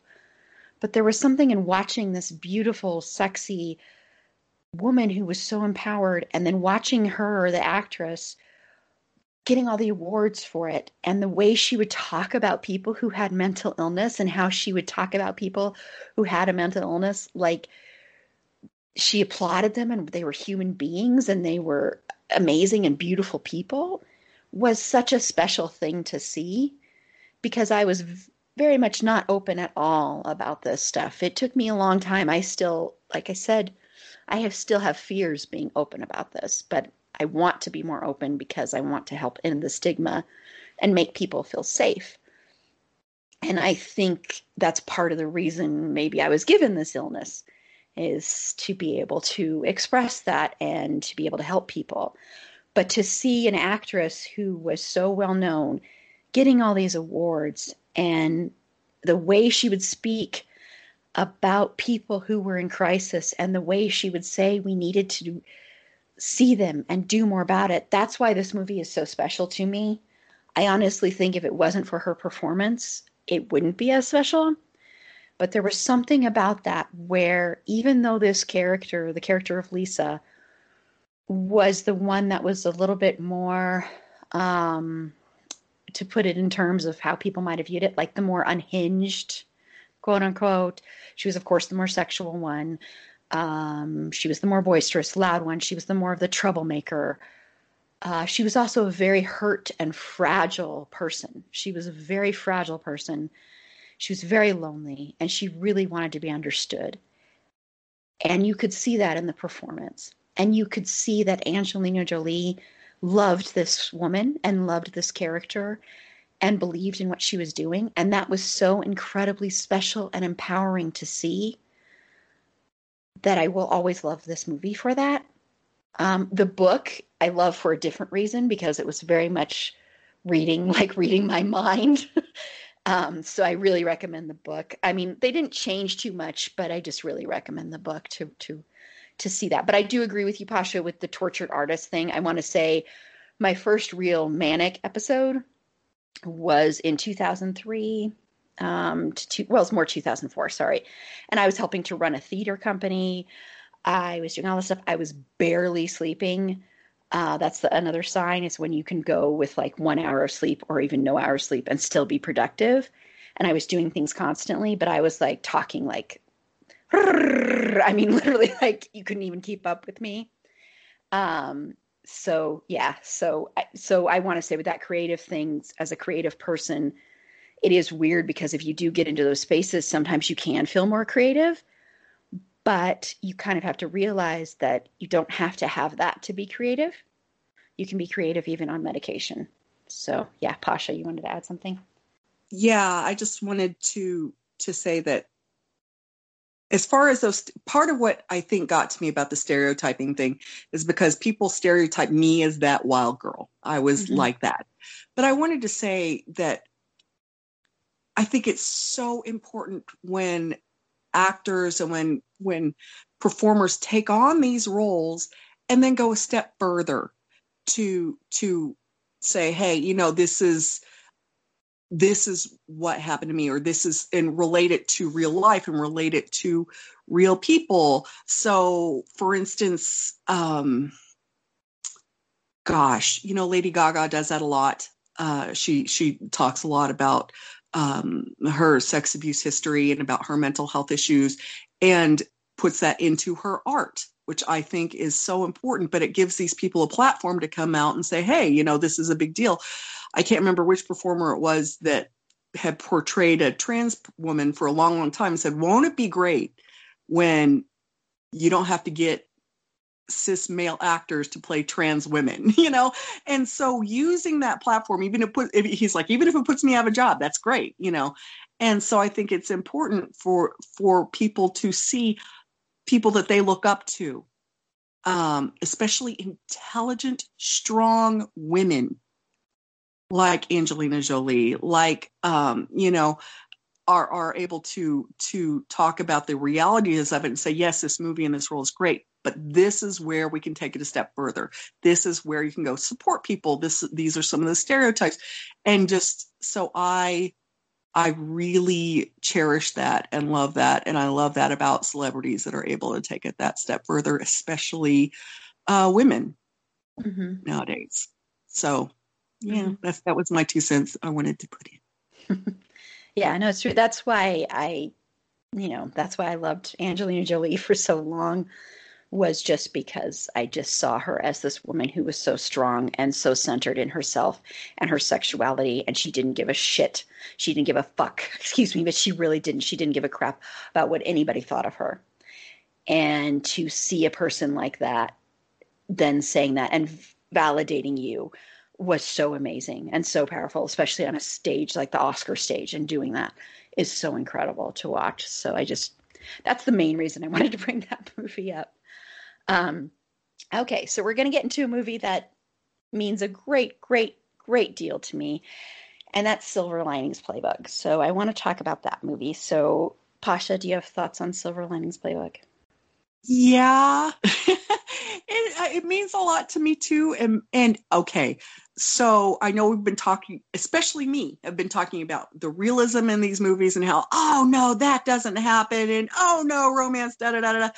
But it is nice to see two characters that acknowledge both the ups and the downs, the ins and the outs, the broken, the not broken, quote unquote broken or not broken, what society would consider broken and not broken, and still uh, love each other, not in spite of those supposed deficiencies, but because of that, that really means a lot to me. Um, my, as you, some of you know, my husband passed um, a little over a year ago, and I've had Eli in my life uh, for a long, long time. And it's really, he's been such a support to me beyond what people even are able to understand. And part of that is that we are both very open and honest about our mental health issues. We are able to say, oh my God, this is just a day. And then the flip side of that coin is I'll have to say to him sometimes he gets or or he'll say to me, "Is today a quiet day?" or or or something like. And not having to hide that like I've had to hide in other relationships with um I have one ex-girlfriend specifically that I if I was feeling depressed, ooh, I could not because she was one of those suck it up kind of mm-hmm. don't be weak you know suck it up and, and, be out there. You have to be empowered and should be an example for all these people. And i'm like i just want to hide in bed today and eat oreos you know? And um you know and and so without so it's it's so freeing to have a romantic a, a love a relationship like that where you can feel like you can really be yourself. And i recently went through a meds change because um, when my husband died for a while i had to switch to medicaid because there was no life insurance it was it was a mess but be that as it may, they didn't cover my old antidepressant. Uh, so I had to switch, and we went through a million different things. And one of the, the drugs they were having me come off of, um, I wound up going into serotonin shock. And I told, I, but I had already told both my son and, and Eli, this is a side effect. And the doctor says that it, it it's a real one and that I probably wouldn't go through it, but guess what? I did. And because I had let because I felt safe enough to let someone else know because he too is on meds and has mental health issues and is quote unquote broken, um, was able to support me through that and recognize it even before I did. That having been said, seeing it in a movie, I know you got, I am the most anti rom com girl woman you are ever going to meet. I can't stand rom coms. They drive me up the wall. I just, I literally have a foam brick that I throw at my TV because I'm all like, no, because my husband got so sick of me throwing popcorn at the TV because we'd have, he was a big rom com guy. And so he's like, no, no, you just have to watch this. And, and, and I'm just all like, no way. I'm throwing stuff. I'm like, no, you deserve better, and throw stuff at the TV. You don't need to lose weight for him, and all kinds of stuff. I mean, tons of. But seeing, but I have to admit, this one got me. And yes, it's a rom com, and but it was first of all, the chemistry was definitely there. Uh, as far as the characters and the actors in the movie.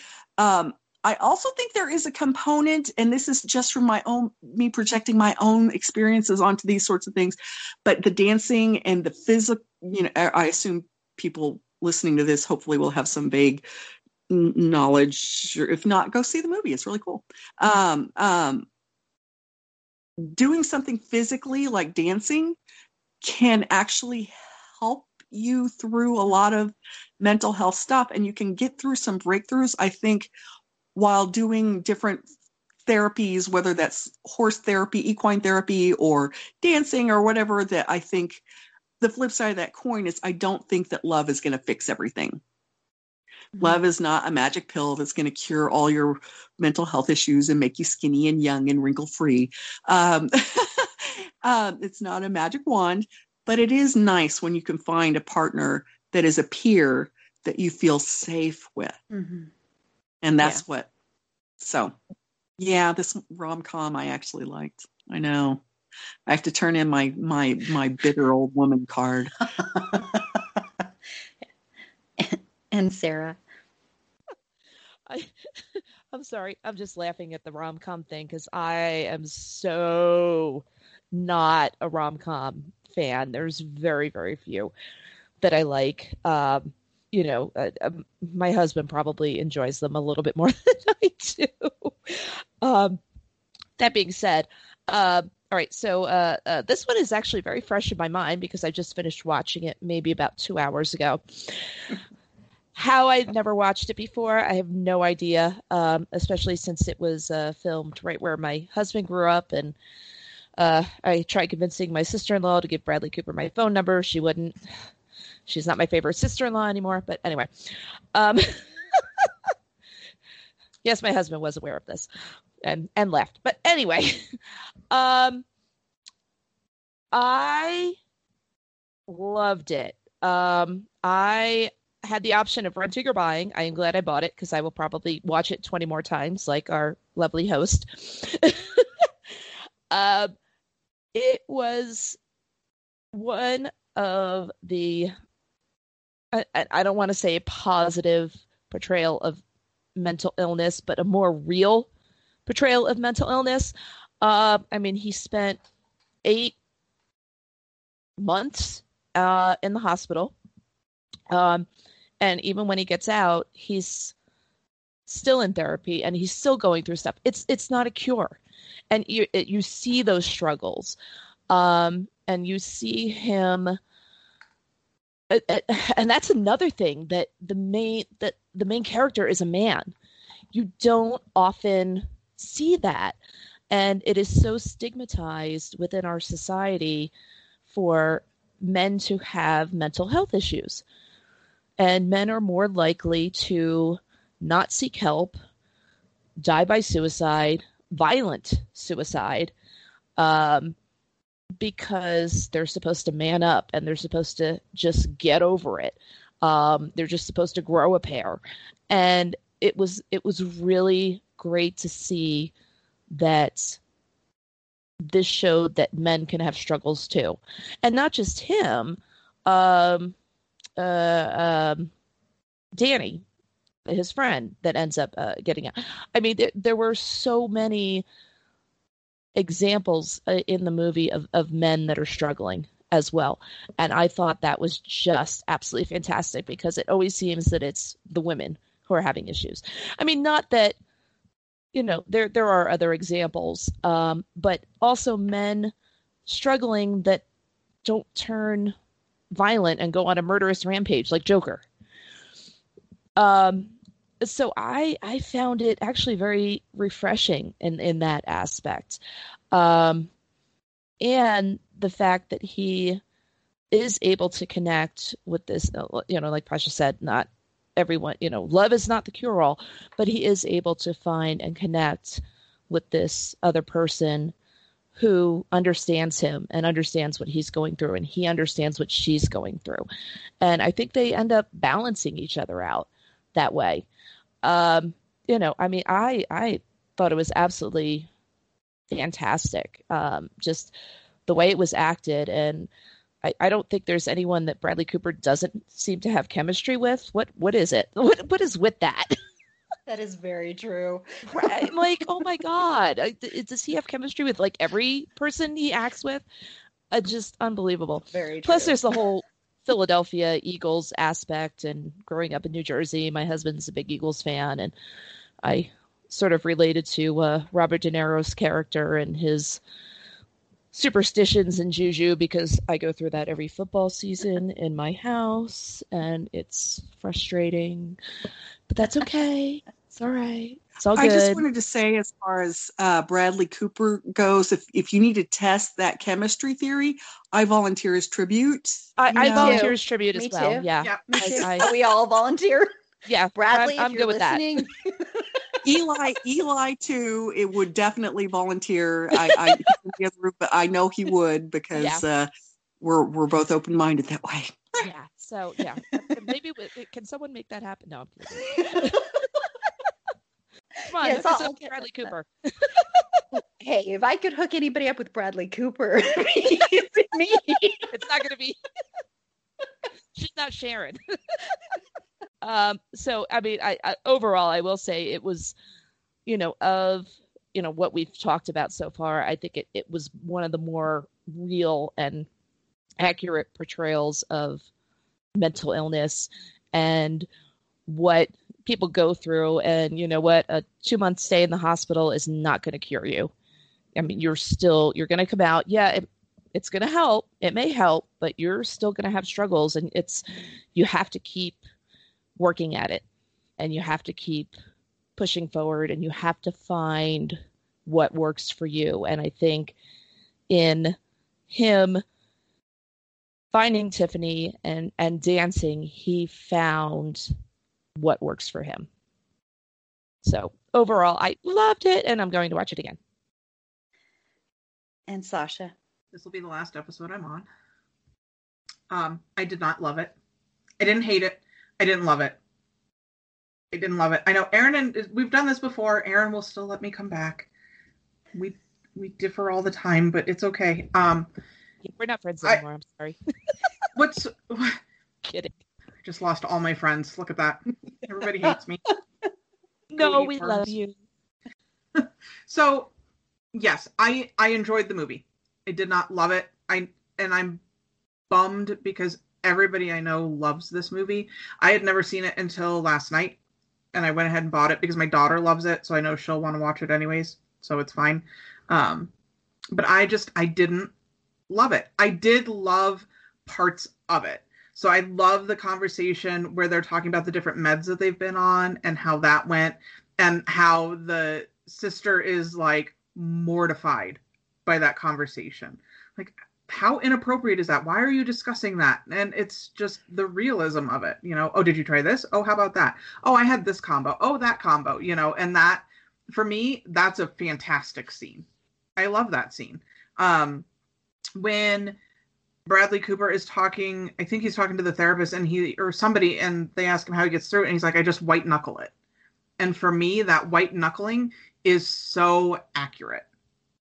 So accurate, you know, cuz I I've got some variety of anxiety. I, you know, not allowed to diagnose myself, but I know I've got anxiety. Um but I don't I'm not medicated for it or anything. I probably should go see somebody and see if I need it. Um, you know, it rears its ugly head every now and again, but I I am that white knuckle it because then it's gone and then I forget about it, which is not good. But I like that he he put that out there because I think a lot of people have that, and especially men, you power through, right? Man up, nut up, do what you got to do. Don't be a crybaby. Hold it in, suck it in get over it, move on, don't be a wuss, you're such a pussy. Like all those things that men have been raised being told very much is that I'm white knuckling it. So I appreciated that comment. Like I actually made a note of that. I'm like, I have to remember this for the podcast because it's just so, it's such a guy comment, right? Like, ah, fine, just power through. I can do it. Testosterone, you know. So I did I appreciated that. The part for me was um and this is just because of my background, why is him like he was hospitalized and he was on meds? Why is that not, not part of his like mandatory release program? Like if you got released and it's part of your thing and you go off your meds, shouldn't that be a concern? Cuz he went off them and nobody brought it up. It's it's a non-issue. It's just like, oh, we're in love and we're dancing and everything's fine. Where what happened to the meds? He Where'd went back on him. He went back on him. There's a whole scene where he takes them. There's a whole scene. It's very, very important scene towards the end, and he them? takes them. Yes, you see him in his hand. You see him actually take them. It's a very important scene because it's the first time you see him take the medication, and it's the first time you see him kind of acknowledge, okay, I need to take this medication. So he does take it. It's. I was actually going to mention that scene as being one of my favorite parts of the movie. Yeah. Okay. Well, then that makes me feel better because I was like, what happened to the meds? So I missed that scene somewhere. I don't know what I was doing. I maybe I was making notes about white knuckling it. I don't know. so yes, I liked the movie. I did not love it as much as others do. Um, but again, my favorite scene has got to be when they're talking about the meds that they've been on because it's just like that's that's how it goes. Mm-hmm you know, I've worked with enough kids where they do med washes on them and they try different things and they're like, oh, have you done this? Have you done that? And I'm like, oh, yeah, this works. This doesn't. You know, I prefer Adderall over Ritalin.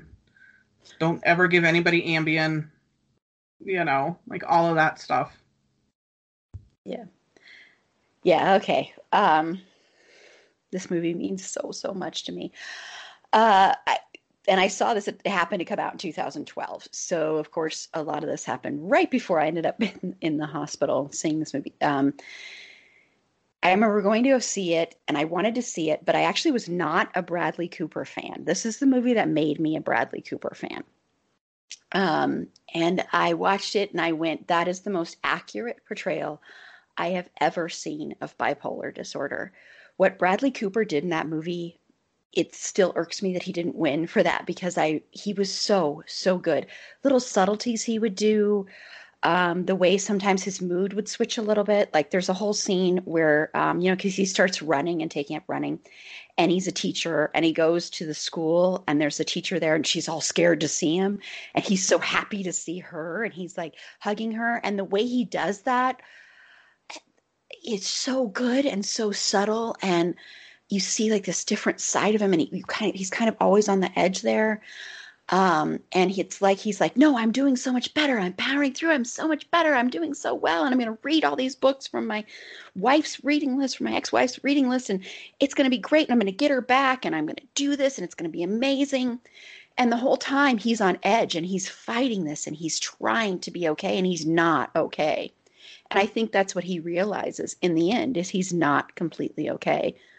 But being with Tiffany makes him feel okay. And she, of course, has her own uh, mental health that she is dealing with as well. Um, but that's one, that's, I just, he's just so good and it's so accurate. And there's so many little things that he does in that movie and the whole scene when he reads the book and he gets so upset about the ending of the book and he throws the book out the window and he goes and he wakes up his parents. I mean, it's so funny and that's what I appreciated was this movie was a comedy at the same time. So you could laugh at these things, even though there was a lot of sadness and sorrow, you could still laugh. And it was okay because you weren't laughing at the person. You were laughing with them and, and at some of the things that happen when you have a mental illness. There are some things that are just kind of funny. And that's what I really appreciated too. Um, and the med scene is one of my favorite scenes in any movie ever. And the reason it's so good is because it's so accurate. It's so incredibly accurate. When they start talking about trazodone, I was like, oh yeah, trazodone. That's exactly the way trazodone is. Like, I can't remember the exact line that Bradley Cooper says, but the way he says, it's like trazodone. What? Like what? It's just because that's the way it is. It's like you're just like, ouch. Um, and I just loved that because it was like watching people talking about something that is so stigmatized and actually being open about the fact that they've taken different drugs and different medicines. And the fact that other people are uncomfortable, those aren't the people you're supposed to relate to. You're supposed to relate to the people talking about their drugs. And that is so rare. And that's what was so beautiful. And what I also loved is yes, this is a romantic comedy and they find love in the end but it never ever in my mind ever presents that love as what is going to cure him. He still is always going to have that illness. She is always going to have her issues too. And that love isn't going to cure it. It's just going to help him. It's just going to be somebody who's going to be there and accept him for who he is. And she does. And the fact i mean she wrote all those spoiler alert but she wrote all the letters you know that his that he thought he was getting from his wife. And all these things. And it's just so beautiful to see that, to see somebody who other people you see are scared of, and he's not scary and he's a beautiful person.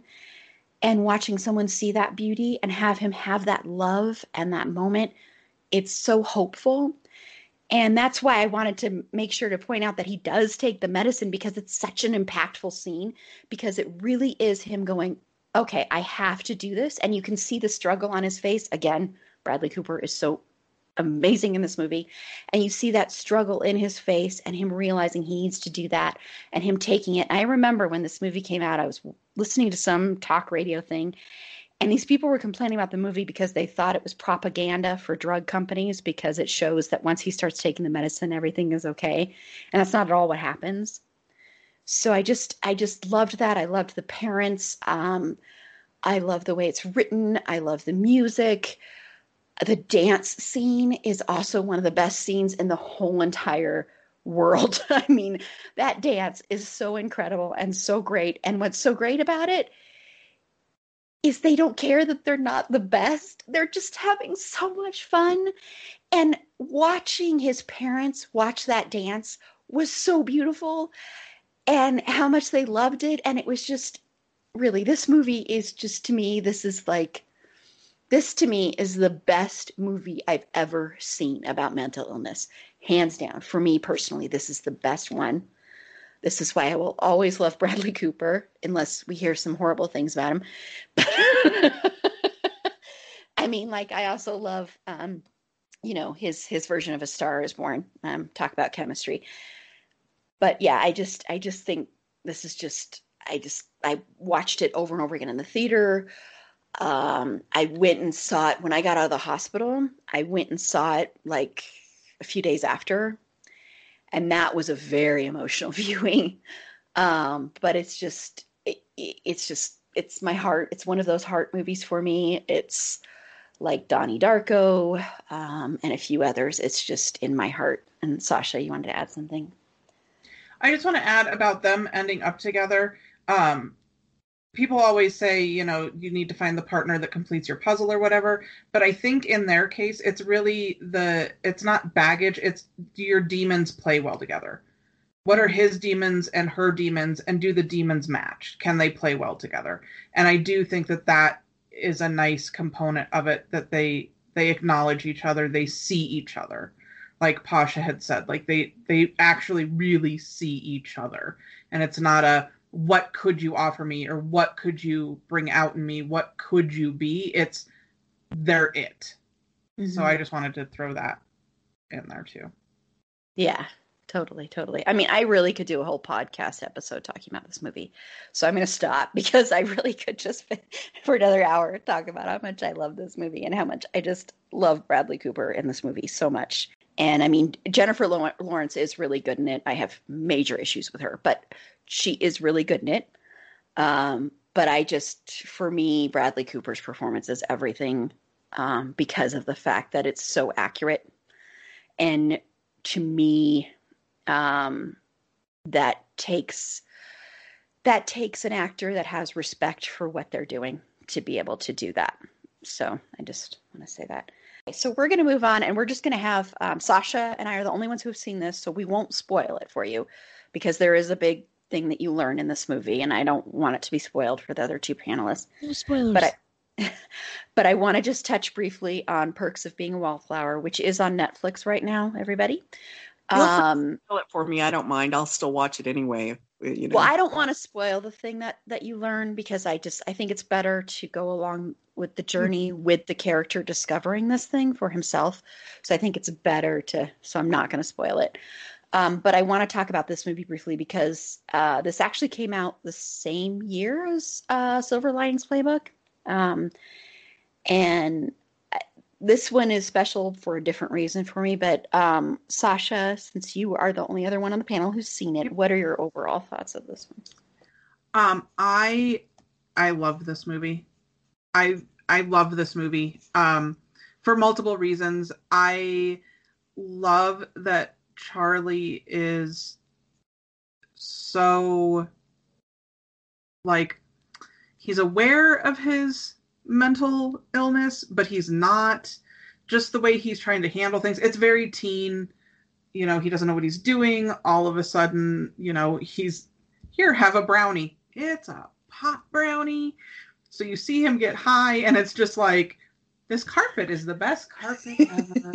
you know, and you just see all these different things that's going on, and he gets, you know, so then he gets into the substance abuse because he's trying to cope with things that he doesn't know how to cope with, is basically what's happening.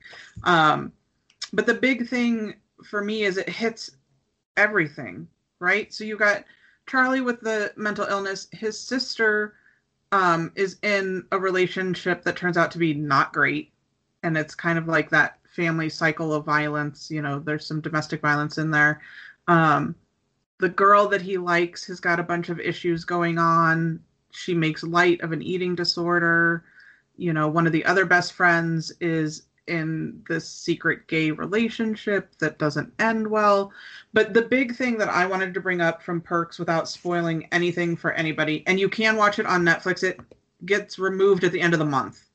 Because when I watched it the other night, it says we'll no longer be on after like March 31st. So just mm-hmm. those of you that want to watch it. Um, but he is typing to friend and he's typing these letters like i'm starting high school. This is what i'm worried about. And he says so this is my life. I'm both happy and sad and trying to figure it out. And for me that was the biggest thing. You can be both. You can be happy and sad and it doesn't mean anything. Like it's not the end all be all it doesn't identify you. And so for him to say that um I know that there's other quotes that are more popular, but for me that one was the big one where it's I'm both happy and sad and I'm I'm just trying to figure it out, man. Like I don't know what's going on. So I thought that was a really beautiful part of the movie. So that's the only real big thing I wanted to bring up, Erin. Yeah, I I love this movie too. I absolutely love this movie and I watched it again last night. Um and what I love about this movie is this was high school for me. Um as far as like who his friends were because he finds all these oddball people. They're all older than him but he finds them and they accept him and they take him in. And you know they're trying to find their own place in the world. And there's these scenes where they do rocky horror picture show and they're going there. And i was like oh my gosh this is my high school. Yeah see pasha i'm telling you you have to watch this movie. Um and it's so relatable and it's like all the quote unquote freaks and weirdos and they're all just so wonderful and beautiful and they embrace him. And it's so beautiful to watch and lovely and wonderful. And um, I, I knew all of these people. I was friends with all of these characters and i was some of them in one way or another. And it's just so well done and the music is amazing um, it reminds me a lot of a, a, very lighter version of Donnie Darko in the fact that you have the weirdos all finding each other kind of thing, which we talked about that a lot on our Donnie Darko episode. And that's what I love about this movie so much. I remember when it finished and I was bawling. I was just bawling in the theater. And I was like, that was like watching high school. That was like watching my high school, the most realistic portrayal I have ever seen. And yeah, the Rocky Horror picture show scenes when they're there and they're watching the performance. Oh my God, that was so beautiful and so amazing. And oh, I've never seen a film really capture what that's like and why that's important to some people like this film did. And that's another thing that I appreciated. Um, and on the mental health aspect, it was never, these people never judged Charlie um, they just accepted him for who he was and loved him for who he was. And there was so much love. And there was that, you know, I've always had, um, for a long time in my life, a lot of men in my life who were male friends. And you would see that in this movie too, where the men and women were all friends and loved each other. And it was just so, so beautiful um, to watch. And that's another thing I love about it. Pasha, you wanted to add something in there? Just that now I have to see it because anything with Rocky, as you know, I've seen it over 300 times. But in high school, that was what got so many of us, and I'm sure a lot of you can relate, through difficult home lives, difficult mental health issues we ourselves were experiencing, and everything else. And I want to give a shout out to. I even had a suicide pact with one of my friends, Heather, when we were teenagers. But I remember some days the only way I got through my life was due to the weird kids I connected with, with Jack, with Brian, with Eleanor, with mm-hmm. you know Lori Jane and Michelle, and all in the middle of very rural Oklahoma. We were all the punks and the weirdos and all the kids in the AP classes and everything like that. And um, to this day, if I'm having a hard time. See, now I have to see that movie. So if nothing else, yeah, I have to mm-hmm. see that mm-hmm. movie. I'm sure it'll be to. just experience as soon as I see the Rocky stuff. I'll just go crazy. So yeah, and it's in there a couple the times. Podcast connects me with all the good stuff. yeah. And it's in there a couple times. So you don't just get one instance of it. It's in there a couple times. So yeah, yeah, it's very I mean, I'm like, they must have I wonder if they had to pay rights or something because yeah, it's just it's so so beautiful to watch that stuff. And, you know, we would, you know, I hung out with a lot of the goths and the punks and everything like that when I was in high school. So it's very relatable. And, you know, they even have like a coffee shop that they go to and they're hanging out all hours of night. And that's what I did all the time. I mean, we had ones here. We had like Muddies and Paris and all these places that don't exist anymore. It makes me sad. And we'd be there all hours smoking and drinking coffee and playing cards. And it was like seeing that on screen and so realistic was amazing. And I want to say a quick little story about the pot brownie. I'm allergic to nuts except for peanuts, which aren't really nuts, and almonds. Well, I remember one time when I was in high school, I went to a party and they had hash cookies. And I ate one and then I went to eat another one and I realized they had nuts in them. So I ate this whole cookie with nuts in them and I didn't have an allergic reaction. And I think it's because I think it's because they were hashed cookies. I really do. So I just want to throw that out there. so yeah, I'm not saying that if you have an allergy, I'm not advocating. I don't want to give medical advice, but it's just a funny little aside that I want to throw in there so anyway, yeah, definitely Sarah and Pasha watch this movie and then tell me what you think about it because I will be shocked if you don't like it. So I want to just talk about As Good as It Gets and Beautiful Mind since I know the panelists have seen that those two. Um, and then I'm going to, when we end, I'm going to mention Skeleton Twins really briefly. I won't spoil anything, but I'm just going to mention that one. So, Pasha, what are your thoughts on these two movies? Okay. Um, I liked As Good as It Gets more than I liked Beautiful Mind. Um, as Good as It Gets, yeah, it was rom comish, but I gotta say, uh, the neighbor, Simon, his relationship and uh, even evolving there and kind of, you know, it, it turns I, I, wish I wish almost in a way it hadn't focused so much on the romance because I think the relationship between the three of them and even the dog is is kind of is kind of um, where the heart of the movie was for me more than the romantic relationship. Uh, my son, like I said, is on the spectrum, as am I to a lesser degree. And one of the things issues he has, and see, have you noticed, by the way, I'm very egocentric in the in the way that every everything every one of these movies relates directly back to my life and what I got. but That's uh, awesome, that, though. that having been said, my son, um, some people they they jokingly say have resting bitch face. He has resting bitch voice. He always sounds irritated with people. And then to top it all off, his way of communicating a lot of the time sounds very confrontational because he will like me the reason i brought up i'm relating everything back to me is because he'll kind of do the same thing in the sense that for instance marvel we were talking about marvel earlier. We'll talk about a marvel marvel movie and you'll say oh yeah but that's different from the comic because blah blah blah blah blah. And and what he's trying to say is i saw that too. I liked it too here's some more information you might be interested in that's different about the comics. But with his resting bitch voice and with the way he talks about things, it sounds like he's correcting people all the time.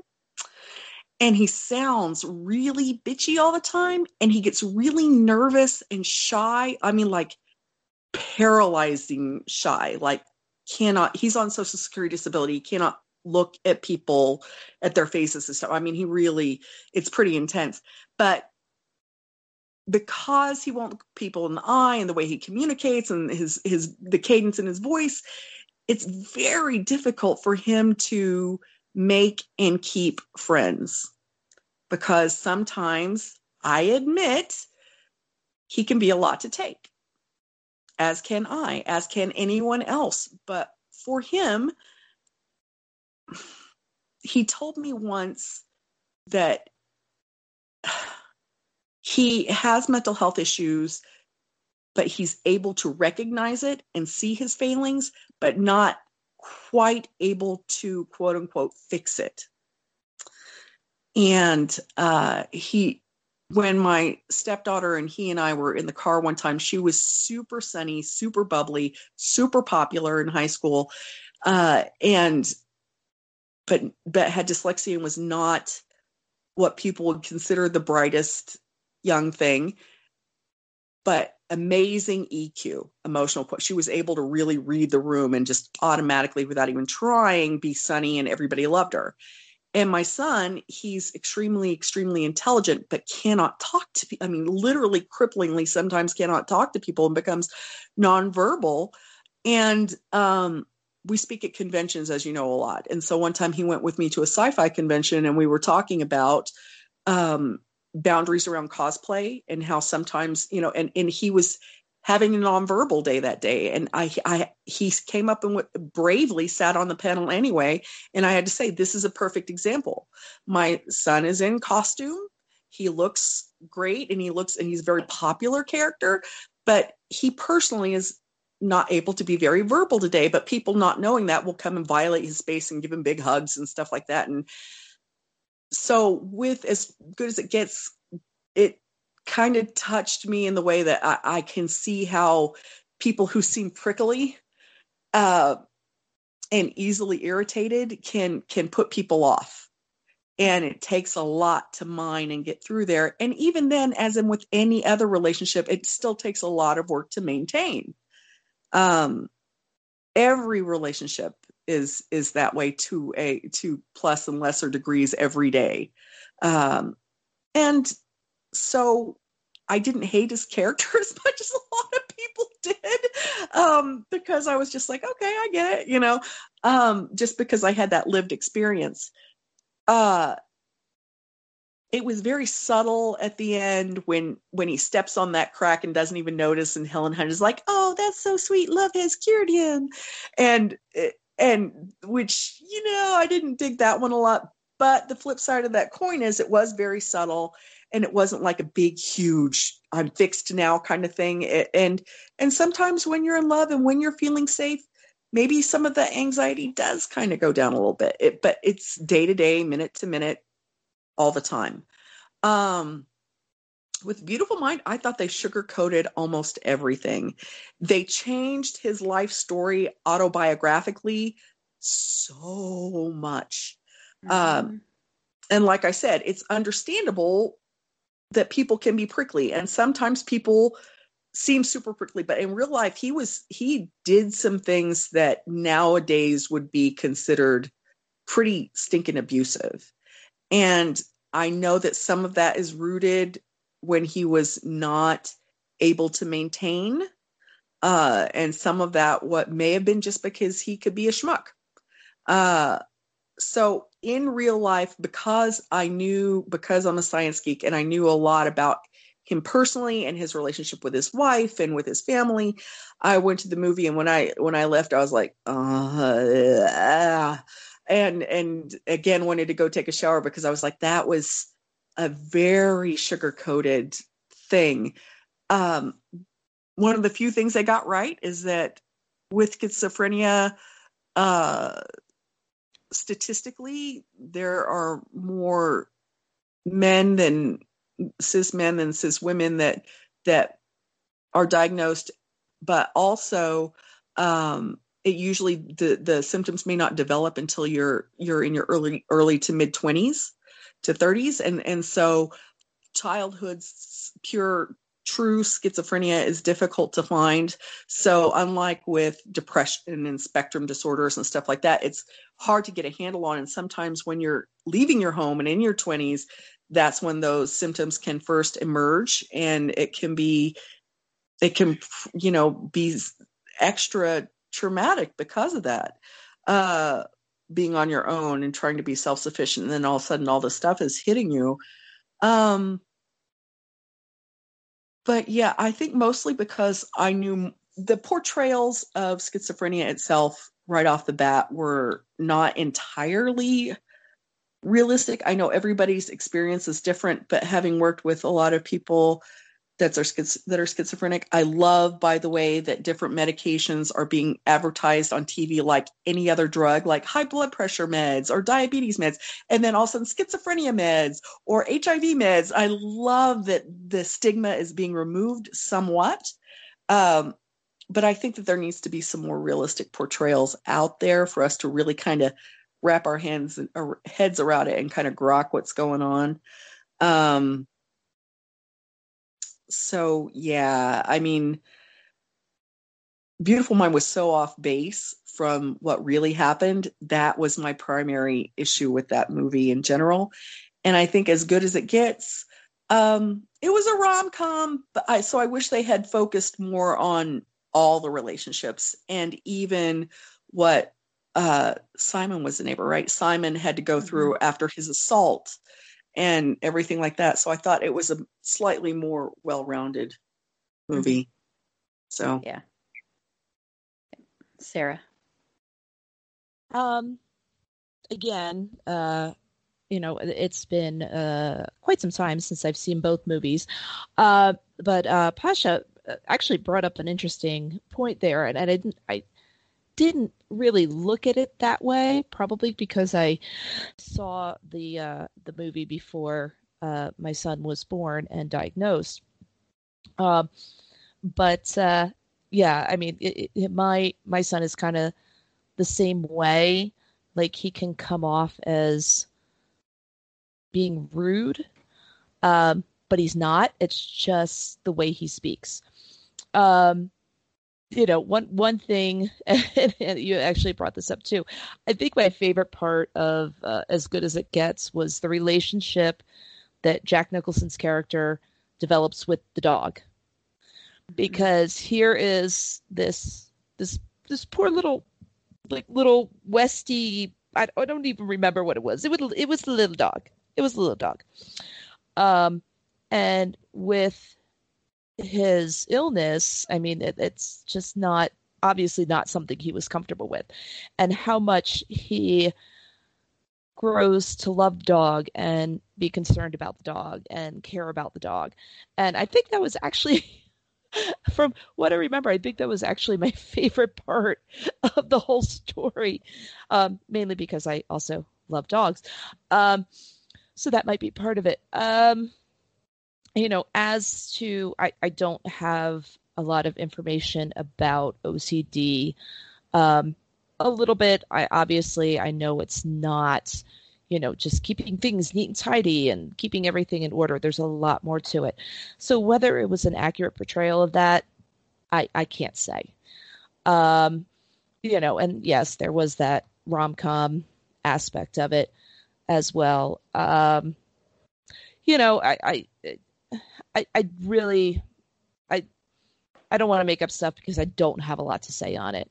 Um, as for a beautiful mind, um, I don't know a lot about his autobiography or his story to compare what how who he was and what he went through with what the movie portrayed um you know, again, it was one of those movies when I when I did watch it, I'm like, oh hey, it's filmed in Princeton. I grew up in Princeton, um, so there was a lot of you know that nostalgia kind of thing for me, just just from that aspect. Um, again, not knowing enough about schizophrenia uh, and how it affects people, whether it was an accurate portrayal or not, I don't know, but I will agree that it is nice to see that we're we're getting advertisements for medications for schizophrenia, for bipolar, for HIV, you know, all these illnesses that do have those stigmas. It's nice to see that those are starting to break down a little bit. Um, I wish I had a little bit more input for you on this, but I don't. I'm so sorry. So maybe no, Sasha has more. That's great. Sasha's shaking her head. Nope, she doesn't. No more. Sasha does not have more. Um, the only thing that Sasha can say is uh, the only thing I think I remember from As Good as It Gets is that he actually, the dog started not stepping on cracks. Yes. At one point. Yes. That is the extent of my memory for As Good as It Gets is that he gave the dog OCD. Yeah, which I, I thought that. was kind of an interesting trick. Um, I also don't remember a whole lot about A Beautiful Mind, but I'm going to blame that on the fact that I had a paranoid schizophrenic uncle. Um, and I very clearly remember being like 12 and answering the phone because it was closest to my bedroom when I was like yeah, I think it was 11 or 12 at like midnight, and him going, There's people in the phone. There's people in the phone. There's little people. They're in the phone. And I, I just remember screaming, like, Mom, Dad, you know. Um, so having dealt with somebody with schizophrenia, movies that have schizophrenic in it are a little weird for me, um, just on a personal. So I don't remember a whole lot about that one. Um, so am zero help and passing it off to Erin. Well, Pasha first has something to add, and then I'll. I just wanted to say, I, Eli gave me permission before all this because he he was going to be here in this interview as well, but he had some painful dental work. He said, if there's any of my stuff you need to talk about, feel free. Um, I can hear him in the other room yawning very, very loud and yelling as much as he can through the, his rag at, at, at, hockey game. But um, he has OCD issues, uh, not as significant as um, Jack Nicholson's character. And I have depression issues where I don't want to get out of bed. And part of his OCD, not all of it, part of it is cleanliness, but not as extreme as as usually is portrayed, but also with the uh, counting with um, different things like that, and it's stuff so subtle no one would ever notice, but but me. Uh, but um, as two people with separate mental health issues that seem so diametrically opposed me who has a hard time dragging my butt and just to rinse a dish off and put it in the dishwasher versus him who cannot stand if the if a dog even walks in the house with mud on his paws. It's it's been a challenge but in a weird way it's helped our relationship grow. We're not broken. We don't need to be fixed. We're our we our stories may be messy but they're still beautiful. And you know it's it's i just hope that with erin and amazing people like her and and and the other panelists here uh bringing shining a light on these issues in general that that maybe if enough of us are you know voice our opinions enough they'll be a little more realistic about what they put into this content and be a little more responsible for it. That's all. Well thank you for yeah yeah i i agree. Um and i'll just be pretty brief about this and then i'm just going to rattle off a few other titles quickly that i think people should check out. Um i love as good as it gets um, what I think is so interesting about it, As Good as It Gets, is Jack Nicholson's character is very prickly. He's very rough around the edges. He says stuff that he doesn't even think before he's saying it. But underneath it all is actually this really caring, fragile, vulnerable, sensitive person. And you see that a lot. You really see it with the dog. And I mean, I know we've kind of laughed a little bit about it, but that relationship with the dog, when he has to give the dog back, the heartbreak that you see in his face and in his body because he's let this other being into his life and now it gets taken away and you can you get the feeling that that's happened his whole life. Um, and it just speaks also to jack nicholson's performance but i just think that scene is so beautiful and i love that dog anyway. I'm a dog person as everybody knows but i just think that's such a beautiful beautiful scene. And so i think underneath it all he is a really good person my thoughts on the relationship is it lasts maybe another week or two and then they break up to be honest. I don't think that relationship lasts. Um, and as far as being realistic or not I, i've known people who have ocd but i don't want to speak for them as far as it being realistic or not. I think there are parts that are very realistic and the fact that it they show it not being just cleanliness that they show his whole thing about having to lock and unlock and lock and unlock and unlock. Like those little things i think were a nice touch to put in there where it wasn't just him like cleaning over and over again. It was also other things that he did. Um, so i liked that. I liked that they added that in. For a beautiful mind i hate a beautiful mind. I'm just going to say that. I absolutely hate this movie. Um, i hate it for many reasons. A big one is it's very no offense to Ron Howard because I like some of Ron Howard's movies, but this is very much Ron Howard sugarcoating, like you said, Pasha. It's very much the sugary sweet version. Um, and yes, they took out a lot of things about his life. They also changed his sexuality. There was a lot of stuff that they changed in this um, in this movie and in the portrayal that that's why it's so bad. I also, I um, have my own personal experience with um, schizophrenia, and knowing someone with schizophrenia is when I was in the hospital, I met someone there who had paranoid schizophrenia, and I always feel a little bit um, uh, protective of that portrayal of of schizophrenia for some weird reason. It's like this thing of like uh, just because I've known someone who had it and because I was misdiagnosed with it, which it's totally not me at all. Um, so I have this weird thing with it when it's in a movie. I I don't I can't even think of you know it's to me it's very rare that they ever get schizophrenia correct. I think that's the one they fail on more than any other one personally. Um, so yeah, and I I just didn't like it. I just thought it was too sugary sweet for the subject matter. Um, so yeah, I'm not not a big fan of that. So I just want to quickly mention a few things that, and maybe for our panelists, these will be ones to check out too. I want to first mention the movie Skeleton Twins, uh, which has Bill Hader in it and uh, Kristen Wiig. And Bill Hader is so amazingly, outstandingly, phenomenally, just uh, every word, so good in this movie. Um, this is kind of a darker comedy, kind of. Um, go Google, go YouTube. Um, I'm gonna post. I'll post it at some point on our Twitter page. Um, the dance, the little lip syncing scene that Kristen Wiig and Bill Hader do. Uh, the Nothing's Gonna Stop Us Now. They do this whole lip syncing routine that I guess they've been doing since they were young kids. The two characters, because Kristen Wiig and Bill Hader are brother and sister, and Bill Hader's character is suicidal in this movie. And the way they discuss suicide in this movie is so accurate, and that feeling of being suicidal, and that's why I love this movie. Um, I also want to mention a movie that's from the early 2000s called Manic, and it's all about young teens in a psychiatric facility in around that time period.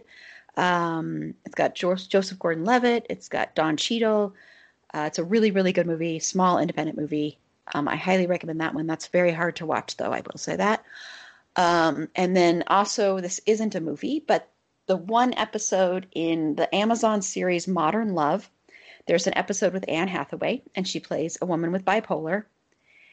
And it's so relatable that it, it was really, really hard to watch. Like, relatable in a different way than Silver Linings Playbook. And they show her going through a, a, a bipolar depression, and I've never seen bipolar depression depicted so accurately before in my life. So yeah, and she's really, and then there's a whole scene where she tells a friend that she has bipolar. And you know she comes out with that and and her truth of that. And that was very realistic too of how painful that is and how scary and vulnerable that makes you so I recommend that one too. So I just wanted to, there's a bunch of others that I could recommend, but I just wanted to mention those three really quickly. Okay. Well, I just, I want us to just close out. Um, we will definitely have to revisit this at some point. Uh, but I just really want to thank my panel for being on here and for being vulnerable and for being honest and for sharing this because, like you said, Pasha, like said, this is how you help end stigma is by being honest and open about it. And I know how hard this is and how painful this is, that it takes a lot to be this open. And it's hard. It's very hard. I want everybody to know that I understand this isn't easy to speak your truth, to be open and honest about who you are is one of the hardest things you can do as a human being. And so, to my panel who has been on here, just Thank you for sharing your heart and your soul and being so vulnerable and open and beautiful and amazing people. And I love all three of you very much. And thank you so much for being on here and listening to me. And thank you. That's all. So I just wanted to say that. So thank you very much. And I'm sorry I made you cry, but thank you very much. Okay, so we're going to go ahead and close out. and have everybody say where they can be found and if you have anything you want to promote, Pasha. Well, before I jump into more stuff about me, I wanted to thank you so much, Erin, for creating such a really I, I got to be honest, I love podcasts, but it took me a little while to get back around to listening to a lot of yours, and they're so good. But not just because they're good. You create such a lovely, safe space for us to be able to come on here and talk about our own history and talk about our own mental health issues. And um, like I said, Eli is a lot more open now because during your uh, Me Too movement episode we were on, and Eli shared for the first time publicly what he had shared with me and oh maybe two other people alone, which was that he had been sexually assaulted as a man, and um, so thank you specifically, Erin, for creating a space where I've had other people approach me about doing all kinds of podcasts, but you're the only one I always say yes to every time because I know I can come on here and be scattered and talk about my stuff and cry and you know and and it's can be very cathartic but more than that it's because of you and that you yourself are helping people in this podcast and you as a person I hope you don't edit this out because I want your listeners already know, and I'm sure you already get this feedback, but it's very meaningful and it can be very raw. But you have created a place where people can come and listen to amazing others like you yourself um, be be vulnerable and find strength in that vulnerability and um, talking about things that are taboo. and so thank you very much from from us to to to you to having this uh, platform from which we can sit and laugh and cry and bitch and and everything else and uh, so you can find me um, on uh, Crackbook on Facebook, um, Pasha Eve on. I do dabble occasionally on Twitter and Instagram, but uh, not as much as I should. Uh, those are both uh, at Hapa Posh. Hapa is is an old slang word for half Asian. Uh, what used to be a derogatory t- term, so Hapa and Posh for Pasha. So at Hapa Posh, and then um, more importantly, our nonprofit organizations, RLRI, and, and even more important than that, uh, Parasol Patrol. Uh, our Facebook page is the most active at parasolpatrol.org. People are coming out of uh, COVID. We've already had two events in the last month standing against Westboro Baptist Church. And so if you can visit our Facebook page and see what we do there, shielding kids and their families from hate groups like uh, Westboro and the Proud Boys and QAnon and stuff. That would be great. And we'll link that in the show notes. And um, thank you, Pasha, for everything you said. And you're welcome. So thank you. Um, Sarah. I mean, I, I will just say, I mean, this this what what you've done here has has been fantastic, and um, you know, I never in a million years would have thought that I would be part of a podcast. Uh, this is so far out of my comfort zone. It's not even funny. So thank you for that. Um, so I'll keep it short. Um, if if you want to find me, uh, I am on Facebook, uh, Sarah uh, Sarah Vaccaro Barnaik, B A R N A I K.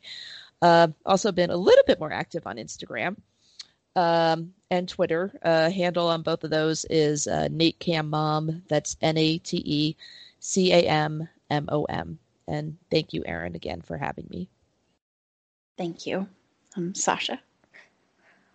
Um, yep, I'm first of all uh, everything that everybody has said, but I'm also extremely grateful that you haven't made this a YouTube show yet because this would have been the messiest one to go on YouTube with all of us crying I and know, just my nose. sobbing and snot bubbling everywhere. So um, I'm glad that this was not your YouTube pilot.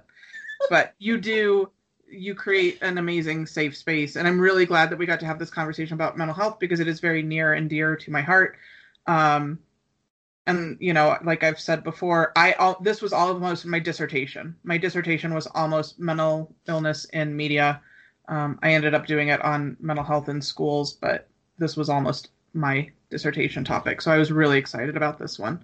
Um, for I'm gonna go ahead and plug a bunch of mental health supports if that's okay. Please do. Um, so the National Suicide Prevention Hotline is 1 800 273 TALK, which is 8255 uh, for anybody who is a veteran you can call that number and press 1 and they will connect you with um, va trained staff who will understand um, you know the unique ptsd and other issues that come up for our vets uh, vets can also text 838255 um, so you can do that. Anybody else can text the word home, H O M E, to 741 741. That will connect you with a crisis counselor immediately. Um, whatever state you are in should have their own crisis center that you can call. Um, most of them also have online services. And I'm going to go ahead and plug imalive.org, which uh, I don't know if Sarah still volunteers at, but I volunteered there for over a year. I had to stop when I started my dissertation because I just it, it, was too much. Um, but that is a 24 seven uh, suicide chat line. You get connected with trained crisis counselors. Um, we had to go through serious training to do it, um, like lots and lots of hours, lots and lots of practice. So they're all trained um, people that you can talk to, and that's good for uh, especially our youth who don't want to call a hotline and talk to people. That can be really uncomfortable for people. So this one you can actually type, um, you know, you can go online and do it, and it's all via text. So you just type in whatever you need, and you are talking to an actual person. I know it doesn't always sound like you are, but there are real live humans behind that who are trying to solve and help you. Um, so just so that you know that both Sarah and I did that, and it was by far one of the most rewarding experiences. So I just want to plug those mental health resources really quickly. Um, if you want to find me, I'm on the Instagram. I don't get the Twitter. I accidentally signed up for TikTok, mostly for sea shanties. We'll talk about that issue later. But if you want to find me on Instagram, I am vegan geek chick. Um, and from there, you can find my dog's account because he's just adorable, and everybody needs more dogs in their life. So, yeah. thank you. And I will um, put that information in the show notes as well, um, just so everybody knows. So thank you, Sasha, for sharing those resources. And this is Erin. You can follow me on Twitter at eAprilBeauty. The E and the A and the B are capitalized. Be sure to like the show on Facebook at facebook.com slash it's a fandom thing pod. On Twitter at fandom thing pod. No it's in that one. On Instagram at it's a fandom thing pod. If you have any show notes, feedback, if you'd like to be a potential interview guest, feel free to reach out to us at it's a fandom thing pod at gmail.com. And on our next episode, we are going to be tackling another topic. So, we're going to be talking about the male gaze in media. So, it won't be as heavy as this one, but it might have some heaviness in it as well. So, that'll be a really interesting conversation. And then next week, just to let everybody know, we're going to lighten things up for a week because we're going to lighten it up with um, coming to America and um, girlfriends because the next week we're talking about American Psychos. I was like, we gotta, we gotta, we gotta sandwich in some comedy in between all these heaviness. Um, so, um, so yeah. So anyway, until next time, remember it's a fandom thing, and Black Lives Matter, and stop Asian hate.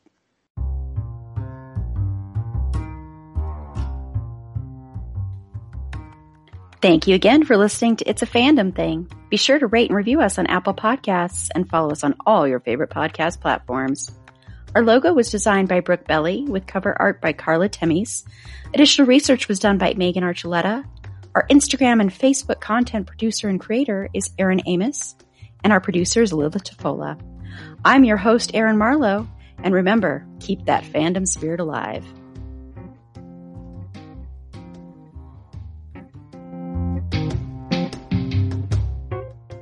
Is Ryan here, and I have a question for you. What do you do when you win?